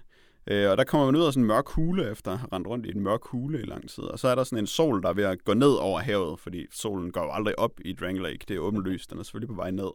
Øh, og så kan man sådan se ud over havet, og så kommer der noget musik, som er meget stemningsfuldt. Hvor jeg fik det sådan lidt DRS-agtigt, og, øh, og lidt vemodigt og frygteligt, som var en rigtig god stemning. Og sådan har jeg det tit, når jeg ikke øh, rage-quitter over, øh, hvor meget jeg bliver tæsket, hver gang jeg går rundt om et hjørne. Det er altså også smukt, så fuldstændig presset man er i starten af det spil, og hvor, hvor rart det er at komme hen til det der område. Ja. Fordi hold kæft, man, var man bare på spanden. Det første, man gør, det er bare at stikke hovedet ud til sådan nogle kæmpe trolde, som bare kan dræbe dig i et hug. Og så heldigvis, så, så, så er en så åndssvagt, at troldene sådan selv falder ud over en skrant, og så får man lige pludselig 12.000 XP, eller 1200 XP, og så, uh, jeg har scoret. Faldt de ud over en skrant? Ja, ja, mine, dr- de dræbte sig selv, de der trolde. De står dernede ved sådan en lille sø. Jamen, jeg loggede dem op. Eller de, jeg gik hen til dem, og så kom de efter mig, og så flygtede jeg. Ja, fordi der står sådan en trold, som man tænker, åh, det er så spændende. Jeg prøver lige at liste over, og så snart man kommer ned af den der bakke, så står der en anden trold lige om hjørnet. Ja. Og sådan noget. Ja, Ja. så er det to trold. det er det. Så det, det, det kan jeg godt lide. Og så er det, synes jeg, det er et interessant greb, det her. øh, Nogle, nogle, øh, nogle eksperter i Twitter og Facebook vil nok kalde det for sådan social medie øh, siden af, af, af, af det her spil, fordi at spillet er jo unfair imod os. Hvis det er sådan er, er spillerne mod spillet, så er der alle de her ting, hvor der bare står monster gemt i skygger, man ikke kan se, så hopper det ud og dræber dig i et hug. Og det er utrolig unfair. Men så for at balancere den del af spillet, så har man mulighed for at give hinanden tips. Og det vil sige at lægge et lille, en lille advarsel på jorden, sådan så at den næste spiller, der kommer forbi, kan få et lille tip omkring, hvad man skal gøre. Og det er jo sådan set en meget fed måde at balancere spillet ud på. Øhm, men kritikken kunne måske også være, at det er sådan lidt et, et don't level design. At man på den ene side gør spillet åndssvagt og svært, men på den anden side, så kan vi bare sige til hinanden, hov, du skal lige passe på der, det er svært. Og så passer man på, og så er det ikke svært alligevel. Men det er vel ikke dogenskab, der gør, at det er så svært. Det er fordi, de gør sig ret meget umage for at gøre det så svært. Ja, men, men spørgsmålet er, er det, er det fedt at gå hen og trykke på, trykke på jorden og se, der er sådan et rødt mærke, og så er der en, der har skrevet øh, danger ahead left, eller sådan noget. Praise the sun. Og så, og så kan man se, at der er sådan et eller andet op, op, op til venstre, hvor der godt kunne stå en fjende. Så går man op, så kigger man, så står der en fjende. Er det, er det fedt? Jeg synes, altså nogle gange er det fedt. Altså det kan være fedt på den måde, at man kan komme et sted hen, hvor der er virkelig mange af de her blodpletter, som også ligger på jorden, hvor man kan trykke, og så kan man se en anden spillers sidste øjeblikke i en situation. Og så lige pludselig så kommer man bare et sted hen, hvor der er fuldstændig dækket med blod og beskeder om, at ah, du dør, dødsfare. Øh, og, så, og så er der bare sådan lidt tomt, og man ved ikke, hvordan de her mennesker har båret sig ad med at dø så meget der. Altså, det, det, er, det er rimelig fedt, men altså, det er jo ikke specielt fedt at løbe rundt og læse de der beskeder. Nej, men altså, du er vel nødt til at gøre det, hvis, øh, hvis du er kommet langt væk fra, øh, fra en af dine sikre zoner, og du har en masse sjæle på dig, og du er bange for at dø, så skal man jo ligesom øh, træde varsomt. Mm. Og så er man nødt til at læse alle beskederne. Det er da fedt. Ja. Det er kun godt. Kun godt. Hvad- Synes du også, det er den? Jo, ja, øh, jeg har, jeg har faktisk haft det ret fedt med det også. Altså også i og med, at de andre spillere, der ligger øh, beskederne, så de kan også bare lyve helt vildt. Ja. Øh, Men så er der andre, beskeder, ja. andre spillere, der ligger en besked, hvor der står lejer. Ja, ja. Og så ved man, der er en af alle de her andre beskeder, Ja. som er en løgn. Det er det. Og det, altså, det er lidt, det, er lidt, det, det giver også noget stemning, synes jeg. Både at, øh, hey, øh, der er en skat om hjørnet, og så er der måske en skat, men det kan også være et monster, der stikker ind ned med en kæmpe lang lanse eller et eller andet. Øhm, det synes jeg, der er meget fedt. Og som sagt, som de også tit supplerede de her beskeder af, af blodpletter, så man kan se, hvad, hvad der er foregået. Altså man kan så kun se spilleren, man kan ikke se, hvad der er, han slås imod. Nej, det kan man bare Og nogle gange så det, noget af det sjoveste, det er også at se de her blodpletter sådan ud ved sådan nogle skrænter. Og så kan man bare se folk, jeg ved ikke helt, hvad de har tænkt på, men det er bare løbet direkte ud over skrænten. så er de bare, åh, der er en, der er dummere end mig, fedt. Skal vi lige se, om der er skatte. Der er en Ja. der har skrevet en besked, hvor der står treasure below ved kanten. ja, så løber de bare direkte ud over. Ja. Men det er også et utroligt tilfredsstillende spil, når man så endelig kommer forbi et af de der steder, hvor man sidder fast hele tiden. Det, øh, der er ret få spil, der er så tilfredsstillende at overvinde noget i, som det er i Dark Souls. Så på den måde, der virker formlen jo også perfekt. Hvis man lige, hvis man lige kan holde ud, indtil man kommer forbi det, så er det sådan set det hele værd. Ja, der er godt nok et par bosser, jeg godt kunne tænke mig at tæske, men som jeg ikke kan tæske. Ja. Jeg har godt mødt en boss, den taske. Eventually. Men det var også virkelig... Jeg, jeg glæder mig til at komme hjem og spille Dark Souls igen, fordi jeg lige havde tasket en boss. Men så Ja. fik jeg også noget af det der... Så taber den sådan... Det er den sidste kæmpe, kan jeg sige, så vi ikke taler abstrakt om det. Øh, og så taber den sådan en, en sidste kæmpe sjæl, som den har. Øh, og så står der sådan i beskrivelsen af den kæmpe sjæl, at man kan bruge den og få en masse sjæle, men der er måske også nogen, der er interesseret i den. Prik, prik, Åh. prik. Og så ved man ikke, hvem det er. Så kan man løbe rundt og tale med alle. Og sådan tale virkelig meget med dem, fordi man får ikke rigtig at vide, at den her person har mere at sige. Man er også bare sådan at blive ved med at tale med dem. Altså, når man har talt virkelig længe med dem, så giver de måske en en nøgle. Og alle folk har sådan en meget langsom staccato-måde at tale på. Hvor de, sådan, de siger en sætning, og så holder de en kunstpause. Og så kommer der en sætning. Og det tog mig rimelig lang tid at finde ud af, hvordan jeg skippede igennem dialoger. Så jeg var rigtig, rigtig træt af, hver gang jeg skulle hen og level op. Og så skulle jeg høre på hende, der tøsen tale i det, der virkede som 5 minutter. Men så fandt jeg ud af, at jeg bare skal holde alt i bunden og trykke højre museknap. så det var et lille tip til dem, der, til dem, der er syge nok til at spille det, på tastatur og crazy mus. controls, der er til mus. Ja. Det er helt åndssvagt. Men det er sådan set meget lækkert at bruge alt og shift og museknap på, samme tid. Det, det ligger meget godt. Eller bare tryk på A. Ja, det. Det kunne man måske også bare. Jeg bruger ikke af. Man kan jo tale meget om alle mulige facetter af det her spil, fordi det virker utrolig stort. Men konklusionen er vel, nu har vi alle tre faktisk spillet tre versioner af det her spil, og det har jo ikke ændret sig markant på nogle punkter. Øhm, ja, I starten så havde jeg det som om, at toren var blevet lidt lettere, fordi jeg synes, at der var kortere mellem de forskellige bonfires, altså de forskellige steder, hvor du kan gemme. Og det gjorde, at man, at man følte sig lidt mere sikker i den her, end, end jeg synes, jeg har gjort i de andre. Men øh, mm. Lige nu synes jeg bestemt ikke, spillet er lettere. det kan også være, at jeg, har, at jeg har taget nogle dårlige valg i spillet. Det, det bliver man jo straffet rimelig hårdt for, hvis man spiller inkompetent og bygger en dårlig karakter, der ikke fungerer. Og jeg glæder mig til at have alle mine hitpoints igen. Det bliver virkelig fedt at spille nu. Det kan jeg godt forstå. Hvad skal du glæde dig til, Jack? Det gør jeg. Ja. Ja. Så mange hitpoints. Det bliver godt. Ikke så mange, men sådan dobbelt så mange, som jeg plejer. Men øh, altså, hvis man sidder derude og kigger på Dark Souls, så kan man jo også bare købe Dark Souls 1 på tilbud, og så spille den. Det er lidt billigere. Dark Souls Prepare to Die Edition. Ja. Bedste edition name. Siden uh, Die More Edition af Teleglitch. Det er rigtigt. Så der er mange muligheder. Og jeg, vil næsten skyde på, at hvis man også kan lide Dark Souls, så kan man nok også godt lide Dark Souls 2. Mm. Men jeg har aldrig spillet nogen af spillene færdig. Jeg har bare spillet tre Ja. ja. versioner af dem nu, og det er måske sådan lidt useriøst. Det bliver spændende at se, om det er den her, du endelig klarer, Anders. Det gør jeg ikke. Jeg ruller bare rundt og dør. jeg har lavet noget lort. Triller ud over en kant, Ja. finder en kikkert. Mm. Så øh, det skal du ikke være bange for, den. Nu skal vi, øh, vi skal være bange for Black Hole, faktisk. Vi skal være bange for Charles Burns. Fordi det ved jeg, at Jack er. Jeg kan huske for halvandet år siden, noget i den stil, måske to år siden, taler vi om øh, Black Hole i øh, nytårs episoden af DDKK podcast. I nytårstalen. Og så siger Jack, at han aldrig har læst den her tegneserie færdig, fordi han er for bange for den. Ah, Det sagde du. altså, jeg fik det for dårligt. Det er det samme. Så er det, fordi jeg er for bange. Ja. Alt for bange. Black Hole er en amerikansk tegneserie, som i første omgang er udgivet af Kitchen Sink Press. Der nåede komme fire numre, før forlaget gik Rabundus, og så øh, blev resten udgivet af Fantagraphics, der både genudgav de fire første, og de udgav de otte sidste. Så vi kommer op på 12 numre i alt, som er udgivet i perioden fra 95 til 2005, og så er de samlet i en bog af Pantheon Books i 2005. Der nævnte jeg lige kort Kitchen Sink Press, og det er faktisk øh, et ret interessant forlag, som vi... Dan nikker billigende til, at min, øh, min intro lige tager et lille svinkeærne her hen fra Kitchen Sink Press. Det blev grundlagt af en fyr, der hed Dennis Kitchen i 1970, øh, hvor det, det startede som et kunstnerkollektiv, øh, tegneseriekunstnerkollektiv, som så blev til et indie-forlag, som øh, har udgivet ret mange ret vigtige ting. Øh, blandt, blandt andet opsamlet og udgav de en masse ældre tegneserier. Det er for eksempel første gang, at øh, Will Eisner's The Spirit udkom i en samlet udgave. Det var Dennis Kitchen, der sørgede for det. Øh, og så udgav de også ting som øh, Black Hole og From Hell, som øh, ellers havde haft svært ved at finde et hjem.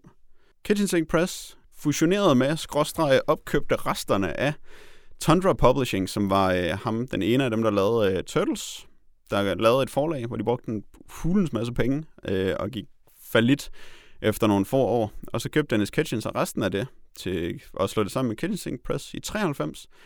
Øhm, men det gik dårligt af lidt uvisse årsager, og det endte så med, at øh, det hele gik fallit i 1999. Øhm, det er dog, eller Dennis Kitchen har dog slået sig sammen med Dark Horse om at lave øh, Kitchen Sink Books som et forlæggermærke for Dark Horse i 2013.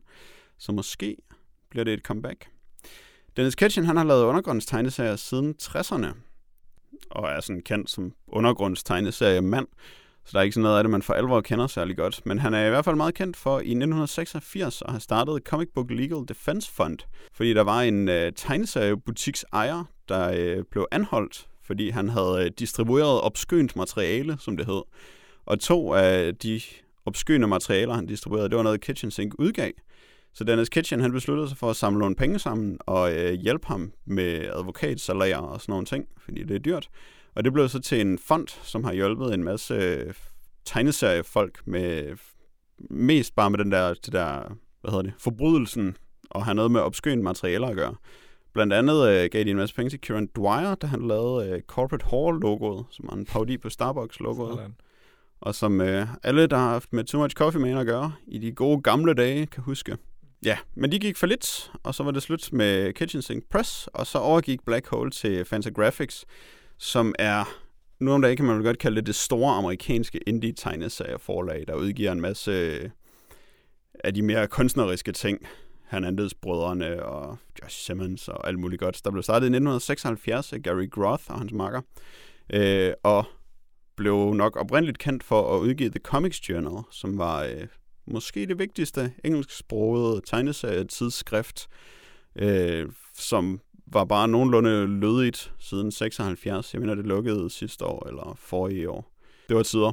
Og de udgav så resten af Black Hole, fordi udgives, det skulle det jo.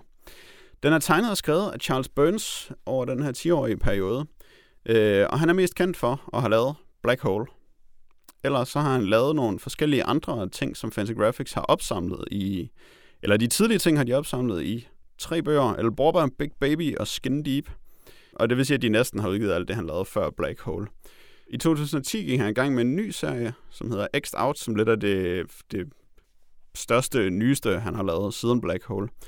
Uh, han laver også en rigtig masse illustrationsarbejde, blandt andet coveret til Iggy Pops Brick by Brick, og alle forsiderne til det litterære tidsskrift The Believer øh, og en masse andre ting, når folk skal have noget illustreret. Så det er det, han ligesom betaler sin løn med, og så bruger han utrolig lang tid på at lave tegneserier som Black Hole i sin fritid.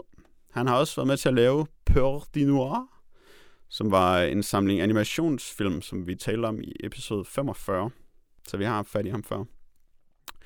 Black Hole handler om øh, en gruppe teenager i Seattle i 70'erne, som øh, får problemer med en mystisk kønssygdom, som gør, at man muterer helt vildt, hvis man har dyrket sex med en, som har kønssygdommen.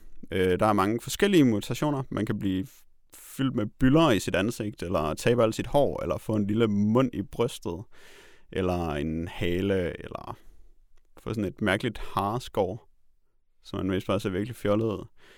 Øh, men man kan også komme til at se fuldstændig grotesk ud og blive smidt ud af samfundet. Og dem, som ser mest grotesk ud, har så lavet en lille spedalskedskoloni ude i skoven.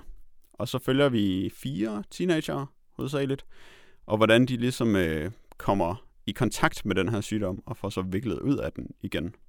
Den er tegnet sådan, øh, ja, sort-hvid. Ekstremt sort-hvid. Øh, næsten linoleumstryk-agtigt. Altså, når man læser den her tegneserie, så virker det frygteligt at være teenager. Det, ja. det, det, det er det, man primært tænker på. Man kan, man kan sige, at de teenager i historien, de, øh, de, de har det generelt øh, ret skidt. De er heller ikke særlig gode til, sådan, til nogle ting. Nej. Sådan, de er vildt dårlige til at drikke sig fulde. sådan, hver gang, at der er nogen, der drikker sig fulde, så farer de bare vildt i en skov, eller sådan noget. ja. kan slet ikke finde ud af noget.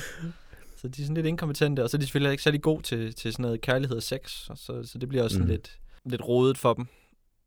Og så får de sådan en kønssygdom, og så virker det hele, øh, det hele virker måske lidt tavligt. Og så virker det også lidt uhyggeligt på samme tid. Charles Burns tegner, som du siger, meget, meget omhyggeligt, og jeg ved ikke helt om detaljeret er det rigtige ord, men i hvert fald, hvor hver linje er lagt med meget, meget stor omhu. Øhm, og han bruger som sagt den der totale kontrast, hvor der ikke er nogen gråtoner i noget af det, han laver. Der er kun fuldstændig sort og fuldstændig hvidt, og så meget, meget skinnende hår der indimellem. Øhm, men han laver, det er også, øh, det er nogle meget markante linjer, som ligger meget fast på papiret, og som meget, det er ikke særlig øh, dynamisk, der er ikke særlig meget bevægelse i hans tegninger.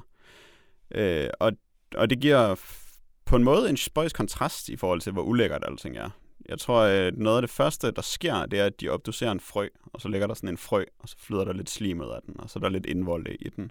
Og jeg tror, at, at der er en særlig effekt begravet i det her, som er med til at gøre det meget uhyggeligt, at han har så, øh, så prober en linje på en eller anden måde, og så tegner han de her frygtelige mutationer og det hæslige, øh, som fungerede rigtig godt for mig første gang, jeg læste den, og hvor jeg fik det rigtig ulækkert og rigtig skidt af den måde, det så ud på. Øh, men da jeg læste den den her gang, så blev jeg lidt mest bare... Der, der, øh, der gjorde det ikke så meget for mig, fordi jeg kan ikke så godt lide den måde at tegne på. Det er meget sådan en designskole måde at tegne på. Der er meget grafisk design i det, og han har i starten nogle, øh, sådan nogle billeder sammensætninger, der er meget øh, kunstfærdige og omhyggelige og stive i det. Øh, og jeg savnede rigtig meget noget dynamik og noget menneskelighed og noget kontakt med det, der foregik i billederne den her gang. Ja, altså eksempelvis hver, øh, hver issue har, der starter vi med at se ansigtet af en, en ung teenager, og så bladrer man, og så ser man det samme ansigt, men med en mutation. Og det virker meget sådan, som sådan en design-gimmick, som sådan et trick hver gang, at, at vi lige skal have den der transformation på den der måde. Og den holder op med at fungere som sådan chokelement ret hurtigt, synes jeg. Så det er sådan meget sjovt med de første, der kan sige, ah, det er præcis det samme ansigt, nu har han bare, nu har han bare store byller på halsen. Øhm, men så bliver det bare, ja okay, nu ser vi den her person, og så på den næste side, så ser den her person sådan lidt mærkelig ud. Og de blev ikke sådan... Det, det eskalerede ikke med det der. Det var meget... Øh, det virkede som en meget fast gimmick, der sådan lidt løb tør for fantasi. Den er utrolig ren, men den er også beskidt på samme tid, ikke? Fordi de ting, den, den afbilleder er, er beskidte. Der er sådan noget jord og grene og på den måde. Det minder mig lidt om, når David Lynch han bare sådan filmer noget muld. David Lynch han har sådan ting med muld. Og så er det en eller anden grund, så er det ulækkert, når David Lynch han filmer noget muld. Det giver jo ikke rigtig nogen mening, men måden, som han ligesom rammer det på, der bliver det klamt. Og på samme måde, så har Charles Burns en, en måde at bare vise noget skidt på. Og så er det sådan virkelig stillet op på en pedestal, det her skidt her. Der er ikke andet. Det er helt sort, og så er der bare noget snask. Og så bliver det ulækkert. Det er rigtigt. På trods af, at det er så rent stillet op, ikke? Helt ja. kontrast, og det er rigtigt. helt fint, så bliver det klamt. Men det bliver så også mindre og mindre rent, bemærket jeg. Øh, især nu her, da jeg lige så kigget dem igennem igen op til podcasten, at fra nummer 7 af, der begynder han faktisk at have sådan nogle mere øh, gråtoner og udtværede ting, og i de sidste par numre, der er der faktisk rigtig meget af det.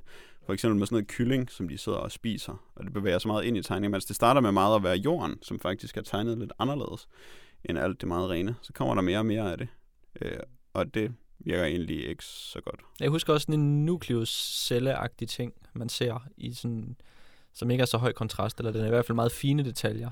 Den følger vel heller ikke helt det samme spor. Jeg ved ikke lige, hvad du tænker på, men måske det, gør den ikke. Det er bare sådan en rund, rund celle agtig ting. Så han, han, det er sådan et, en, af de, en af de motiver, som går igen mange gange. Mm-hmm. Ligesom hullet går igen mange gange. Eller den er vel en del af hul-motivet. Og er der egentlig nogen grund til, at hullet går igen? Men altså, det er vel... Øh, altså, der er også sådan noget... En, en, en genvej til noget underbevidst ubehag. Det er vel det, som den... Som, som jeg nogle gange føler, at den, at den rammer, når det virker. Altså ligesom øh, altså sådan lidt, lidt Rorschach-test-agtigt, at vi har de her billeder her, og så af en eller anden grund, så rammer de noget ubehageligt. Jeg synes faktisk, at, at det sådan på en måde var en meget behagelig skildring af, hvordan teenager de øh, vender sig til deres egen krop og lærer at opleve den i de der teenageår. Det synes jeg egentlig, at den er skildret på sådan en, en måde, som som jeg godt kunne lide, hvor jeg, hvor jeg kunne tage de der teenager i den strakte arm, som teenager kræver, hvor de jo synes, at alting det er verdens undergang, og det her det er bare, nu er deres liv bare forbi, og alting er fuldstændig hysterisk, og alting er helt op at køre hele tiden. Så var de her mutationer sådan lidt ligesom det, hvor jeg lidt følte, at ja, tag det nu roligt. Øh, på et eller andet tidspunkt, så øh, får du hår i ørerne eller sådan noget, når du bliver gammel. Men så er der en afredet arm lige pludselig. Ja, der er sådan lidt et, øh, lidt et krimiplot, som... Man kan vælge at ignorere ja, og som... Altså, der er jo sådan en historie. Den er bare...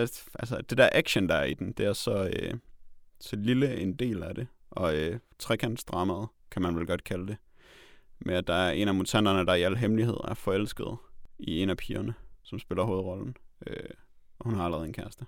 Hvad siger du, den Er der lidt et clash mellem den her fuldstændig øh, stilrene måde at gå til det her emne på, eller øh, at illustrere det her emne på, og, og tegne det på, og så hvad det egentlig, egentlig handler om, og den, den, det drama, der er omkring nogle, nogle mennesker? Øh, eller det, nej, det er en kontrast, synes jeg. Der er en... Øh, altså, det, noget af det, jeg finder meget interessant ved den, det er, at der er de her meget, på mange måder meget rolige tegninger, de her meget statiske tegninger faktisk, øh, som øh, generelt så, så er jeg heller ikke helt vild med en, en øh, tegnestil, der er så statisk, men jeg synes, det passer så godt til materialet her, fordi det er så meget til en kontrast til, hvad kan man sige, alt det, der foregår under, under overfladen på de her teenager, man følger. Alle deres, øh, enten, åh, det er, øh, alting er, er forbi i morgen, fordi at en eller anden ikke elsker mig, eller øh, åh, nu går jeg også bare ud i skoven og hænger mig selv, fordi at øh, mine venner øh, driller mig med, at jeg har et monobryn eller sådan noget. Øhm, og øh, jeg synes, at det er, øh, det, det, det var, det, det er noget, der, der gjorde det rigtig interessant for mig at læse, at det er den her, øh, der er den her, ja, vilde bevægelse, der samtidig er, er repræsenteret så statisk på over, overfladen. Øh, og det synes jeg måske metaforen, det, det sorte hul er, er noget, der, der dækker rigtig godt. Et sort hul eller, eller en vivlstrøm, om man vil, som der også er et, et motiv, der går igen i, øh, i løbet af, af tegneserien. At man har de her, ja, den her øh, knusende kraft af en vivlstrøm, der er, men hvis, hvis man er fanget på et tidspunkt i den, så, så vugger man bare lige så stille lidt rundt, indtil man så bliver ja, smidt ud eller suget ind, eller hvad man nu bliver. Øh, og jeg lader også mærke til, øh, noget jeg synes, der var spændende, øh, som du også nævnte, Anders, det er den der afrevne arm, som bliver fundet. Det synes jeg er et rigtig godt billede på, øh, på meget af det, der egentlig sker, eller på meget af det, der, der den handler om, tegneserien. For man finder, de, de finder den her arm ude i skoven, hvor skoven er sort og mørk og sådan noget, og armen er øh, lys og hvid, og en, altså en, øh, en arm uden det helt store, altså den ligger der bare. Øh, og så er den så lige i, ved, ved skulderledet, så er den så nærmest lidt for, lidt for detaljeret. Altså den er sådan afrevet på sådan en måde, sådan at det er, det er lidt for, øhm, lidt for virkeligt på en eller anden måde, at den er afrevet, og det synes jeg, der var vildt, øh, vildt fedt. Det var sådan meget, meget forstyrrende at se, at her ligger en, en arm, og øh, den er altså afrevet, og der er et, et hæsligt, grotesk sår i enden af den. Øh, og det er også, der er også man kan sige, et hæsligt, grotesk sår i de her mennesker, altså, øh, som man følger til et vist punkt. Ja, for det bliver jo sådan noget, altså det er vel sådan noget, noget body horror, altså det er ubehageligt at forestille sig. Mm.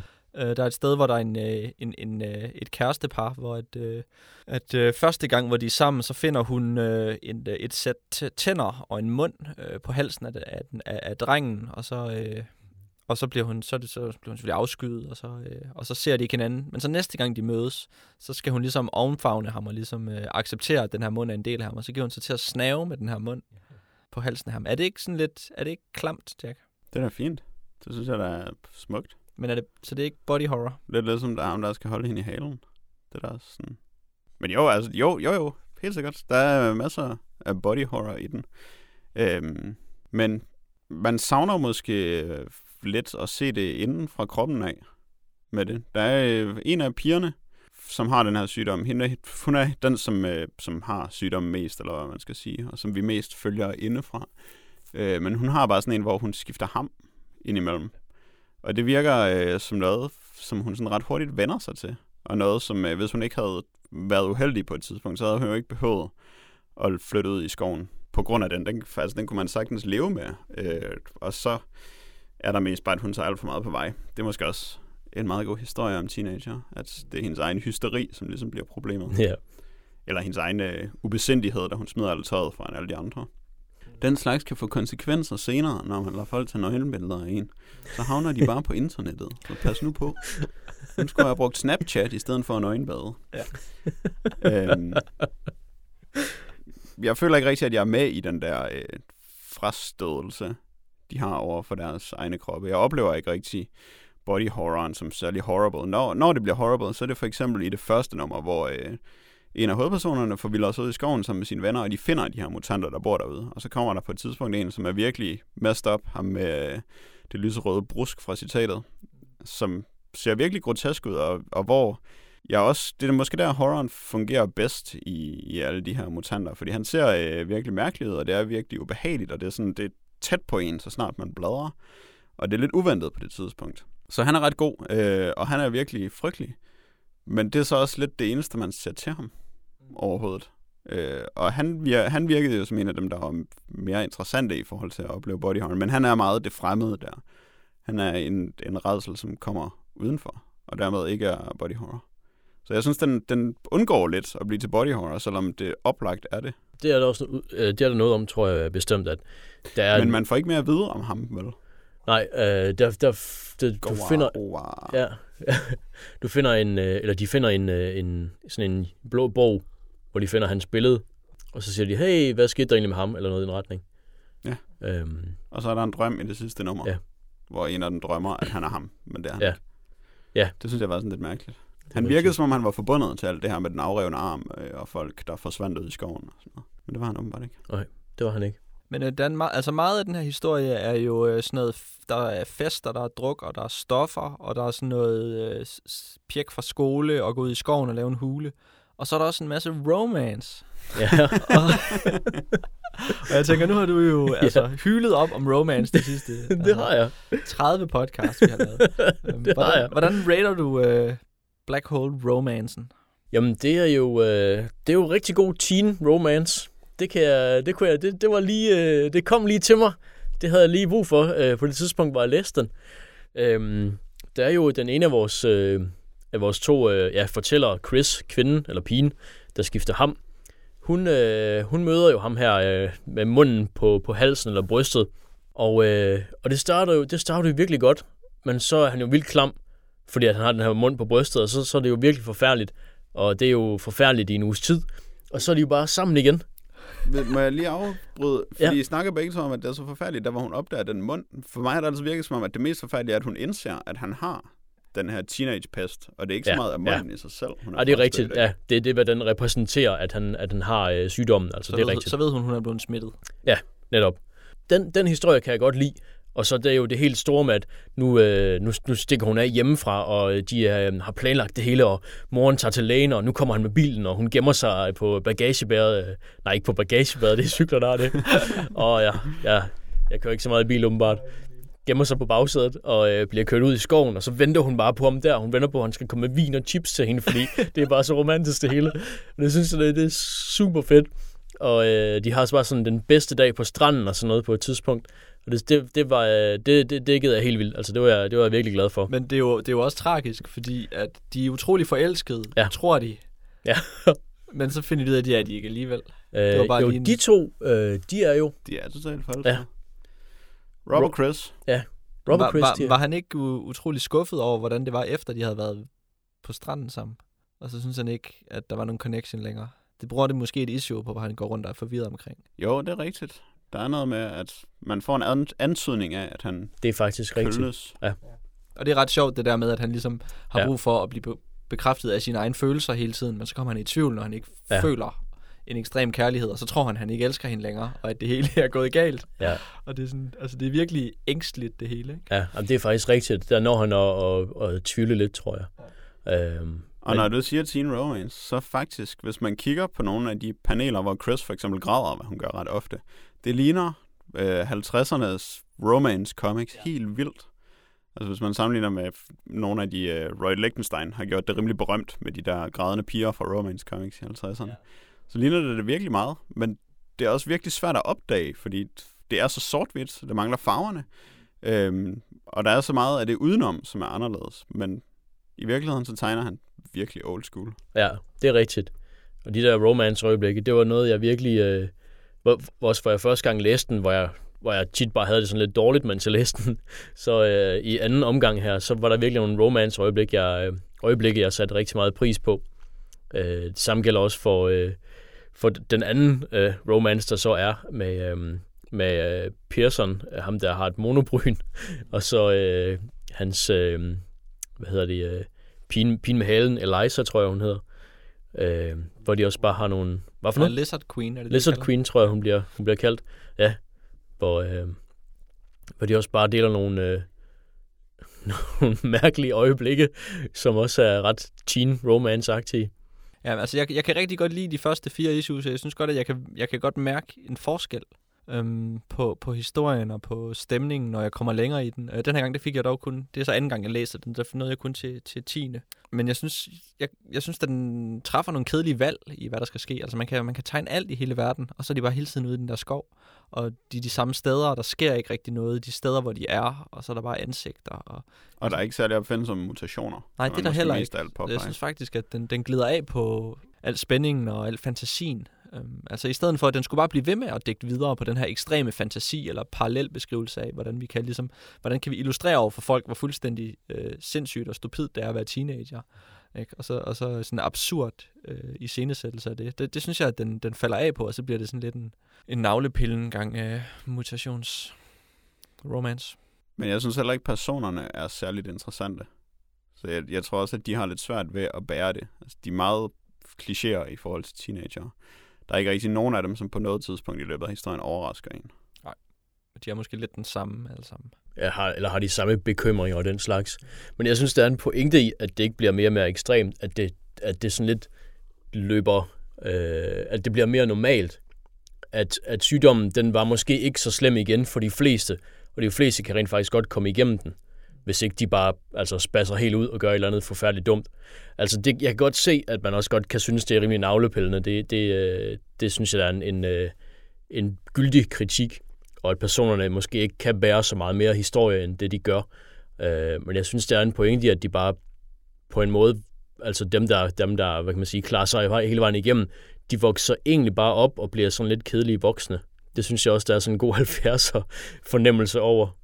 Ja, sygdommen går jo over af sig selv, hvis man bare venter Ja. lidt. Ja. Så al deres hysteri er fuldstændig formålsløst ja. på den måde. Teenagers hysteri er formålsløst. Det er det. Eller det ved jeg ikke, det er jo ikke formålsløst. Det er jo med til at forme dem. Ja. Så det har selvfølgelig det formål. Men øh, der er ikke nogen grund til at tage det så tungt. Vi behøver ikke tage dem så tungt. Det er nemlig Det er bare det. teenager, der Ja. rundt. Det er nemlig det. Og så, så kan man glæde sig herover så en, en del år efter sin teenageår, at ah, haha, se der, han tror hele verden ender lige om lidt. Det er godt, det ikke var mig. Eller, eller nå, jo. Da, øh, jeg tror, det var Nana Gold, der anmeldte Sort Hul i Weekendavisen i 2010, da den udkom på dansk.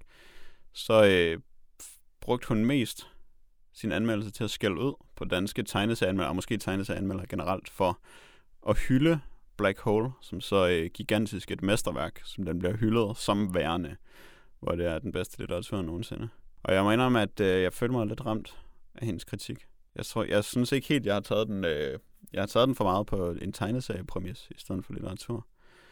Fordi den er ikke helt så fantastisk, som den er. Altså Charles Burns, han er øh, en gudsbenådet illustrator, som har en speciel stil, men jeg ved ikke, om jeg synes, han er så god til at fortælle historier, som han er gjort til. Det er også bare en god idé. Det er ikke en god historie. ja, det er måske nærmere det. det er sjovt at beskrive teenage-tilværelsen som at man at, at, altså i sådan en, en dramatisk paranoid vending. Det er sjovt. Men karaktererne er jo ikke spændende. Ja. Så jeg synes bare, man skal bare læse de første fire, og så, og så har man den ligesom. Det tilføjer ikke mere. Det bliver ikke mere klamt, det bliver ikke mere ekstremt. Og pointen er hamret ikke. I forhold til romance, ikke også, så, øh, så var jeg ret vild med, hvordan... Nu skal jeg ikke afsløre for meget her, men hvad er det, han hedder Pearson og Elisas forhold, det udviklede sig fra, øh, fra den begyndelse, og i det hele taget, hvordan han forholder sig til sit forhold til de to kvinder. Og det kræver lidt mere end de fire første numre, og nå til bunds i det.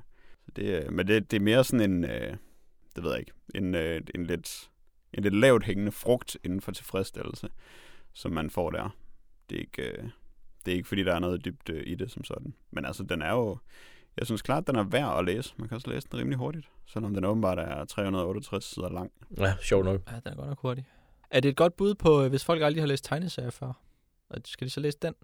Og er det, fordi det, det slår mig lidt, at det er derfor, at man godt kan lide at, at ligesom finde nogle, nogle værker, og så sige, det her det er de bedste tegneserier nogensinde. Fordi så håber man, at folk, der aldrig har læst tegneserier før, vi kan læse dem her, og så kunne forstå dem Mm-hmm. på en måde. Det synes jeg egentlig ikke rigtigt, at det er. Fordi jeg tror, at hvis man ikke kommer til den som en, der skal læse tegneserier, hvis man ikke er vant til det lave niveau, så vil øh, niveauet måske virke lidt lavt i den. Men jeg tror, at det er rigtig godt at give teenager den. Ja. øh, om folk, der sådan lige har været teenager. Lidt ligesom øh, Fangeren i Roen, der er en frygtelig, frygtelig bog at læse, når man er voksen. Øh, men som jeg tror kunne være ret god for teenager at læse. Så jeg tror, det ville være en god første tegn til at give til teenager. Det Hvad kunne med, være hvad noget. med forældre, der skal til at tage sig af deres teenager? Det ved jeg. jeg tror også, Muligvis det er lige dem. meget. Det er et godt billede på, hvad de... Ja, De skal bare sørge for at grine af deres børn. Øh, det er godt, Jack. Øhm, godt, så blev øh, denne her episode 78 langsomt opslugt af sin egen øh, intethed i øh, form af tre behandlede emner. The Black Hole, Dark Souls 2 og Black Hole. Hvad var bedst? Det ved Dan. Øh, dok, dok, Dark Sodo 2. tak, Dan. så har vi det her. Øhm, hvis I er teenager, skal I bare grine af dem. Og øh, så skal jeg huske at sige, at jeg skal huske at gentage, at vi jo øh, som sagt øh, bager på den her episode 100, vores sidste podcast. DDKK-podcast nogensinde, øhm, og den øh, kommer til at løbe af stablen den 14. juni omkring øh, hen, af, hen af eftermiddagen. Det er en lørdag, så det, det er et perfekt tidspunkt til det. Øh, et sted i Nordvest, nærmere betegnet Bogtrykkervej 20, 5. til venstre. Venstre, ja. Nordvest. København Nordvest. .dk. Øh, og det bliver et, øh, et fantastisk arrangement med øh, en øh, live øh, podcast. Sagde du lige .dk, som om det er 90'erne, den? Ja. Jeg kommer ikke. Det bliver et fantastisk arrangement, og Jack kommer ikke. øhm, men, øh, Derfor bliver det et fantastisk arrangement. øh, hvor den og jeg, vi bare skal tale om øh, snigespil i fem timer. Sådan.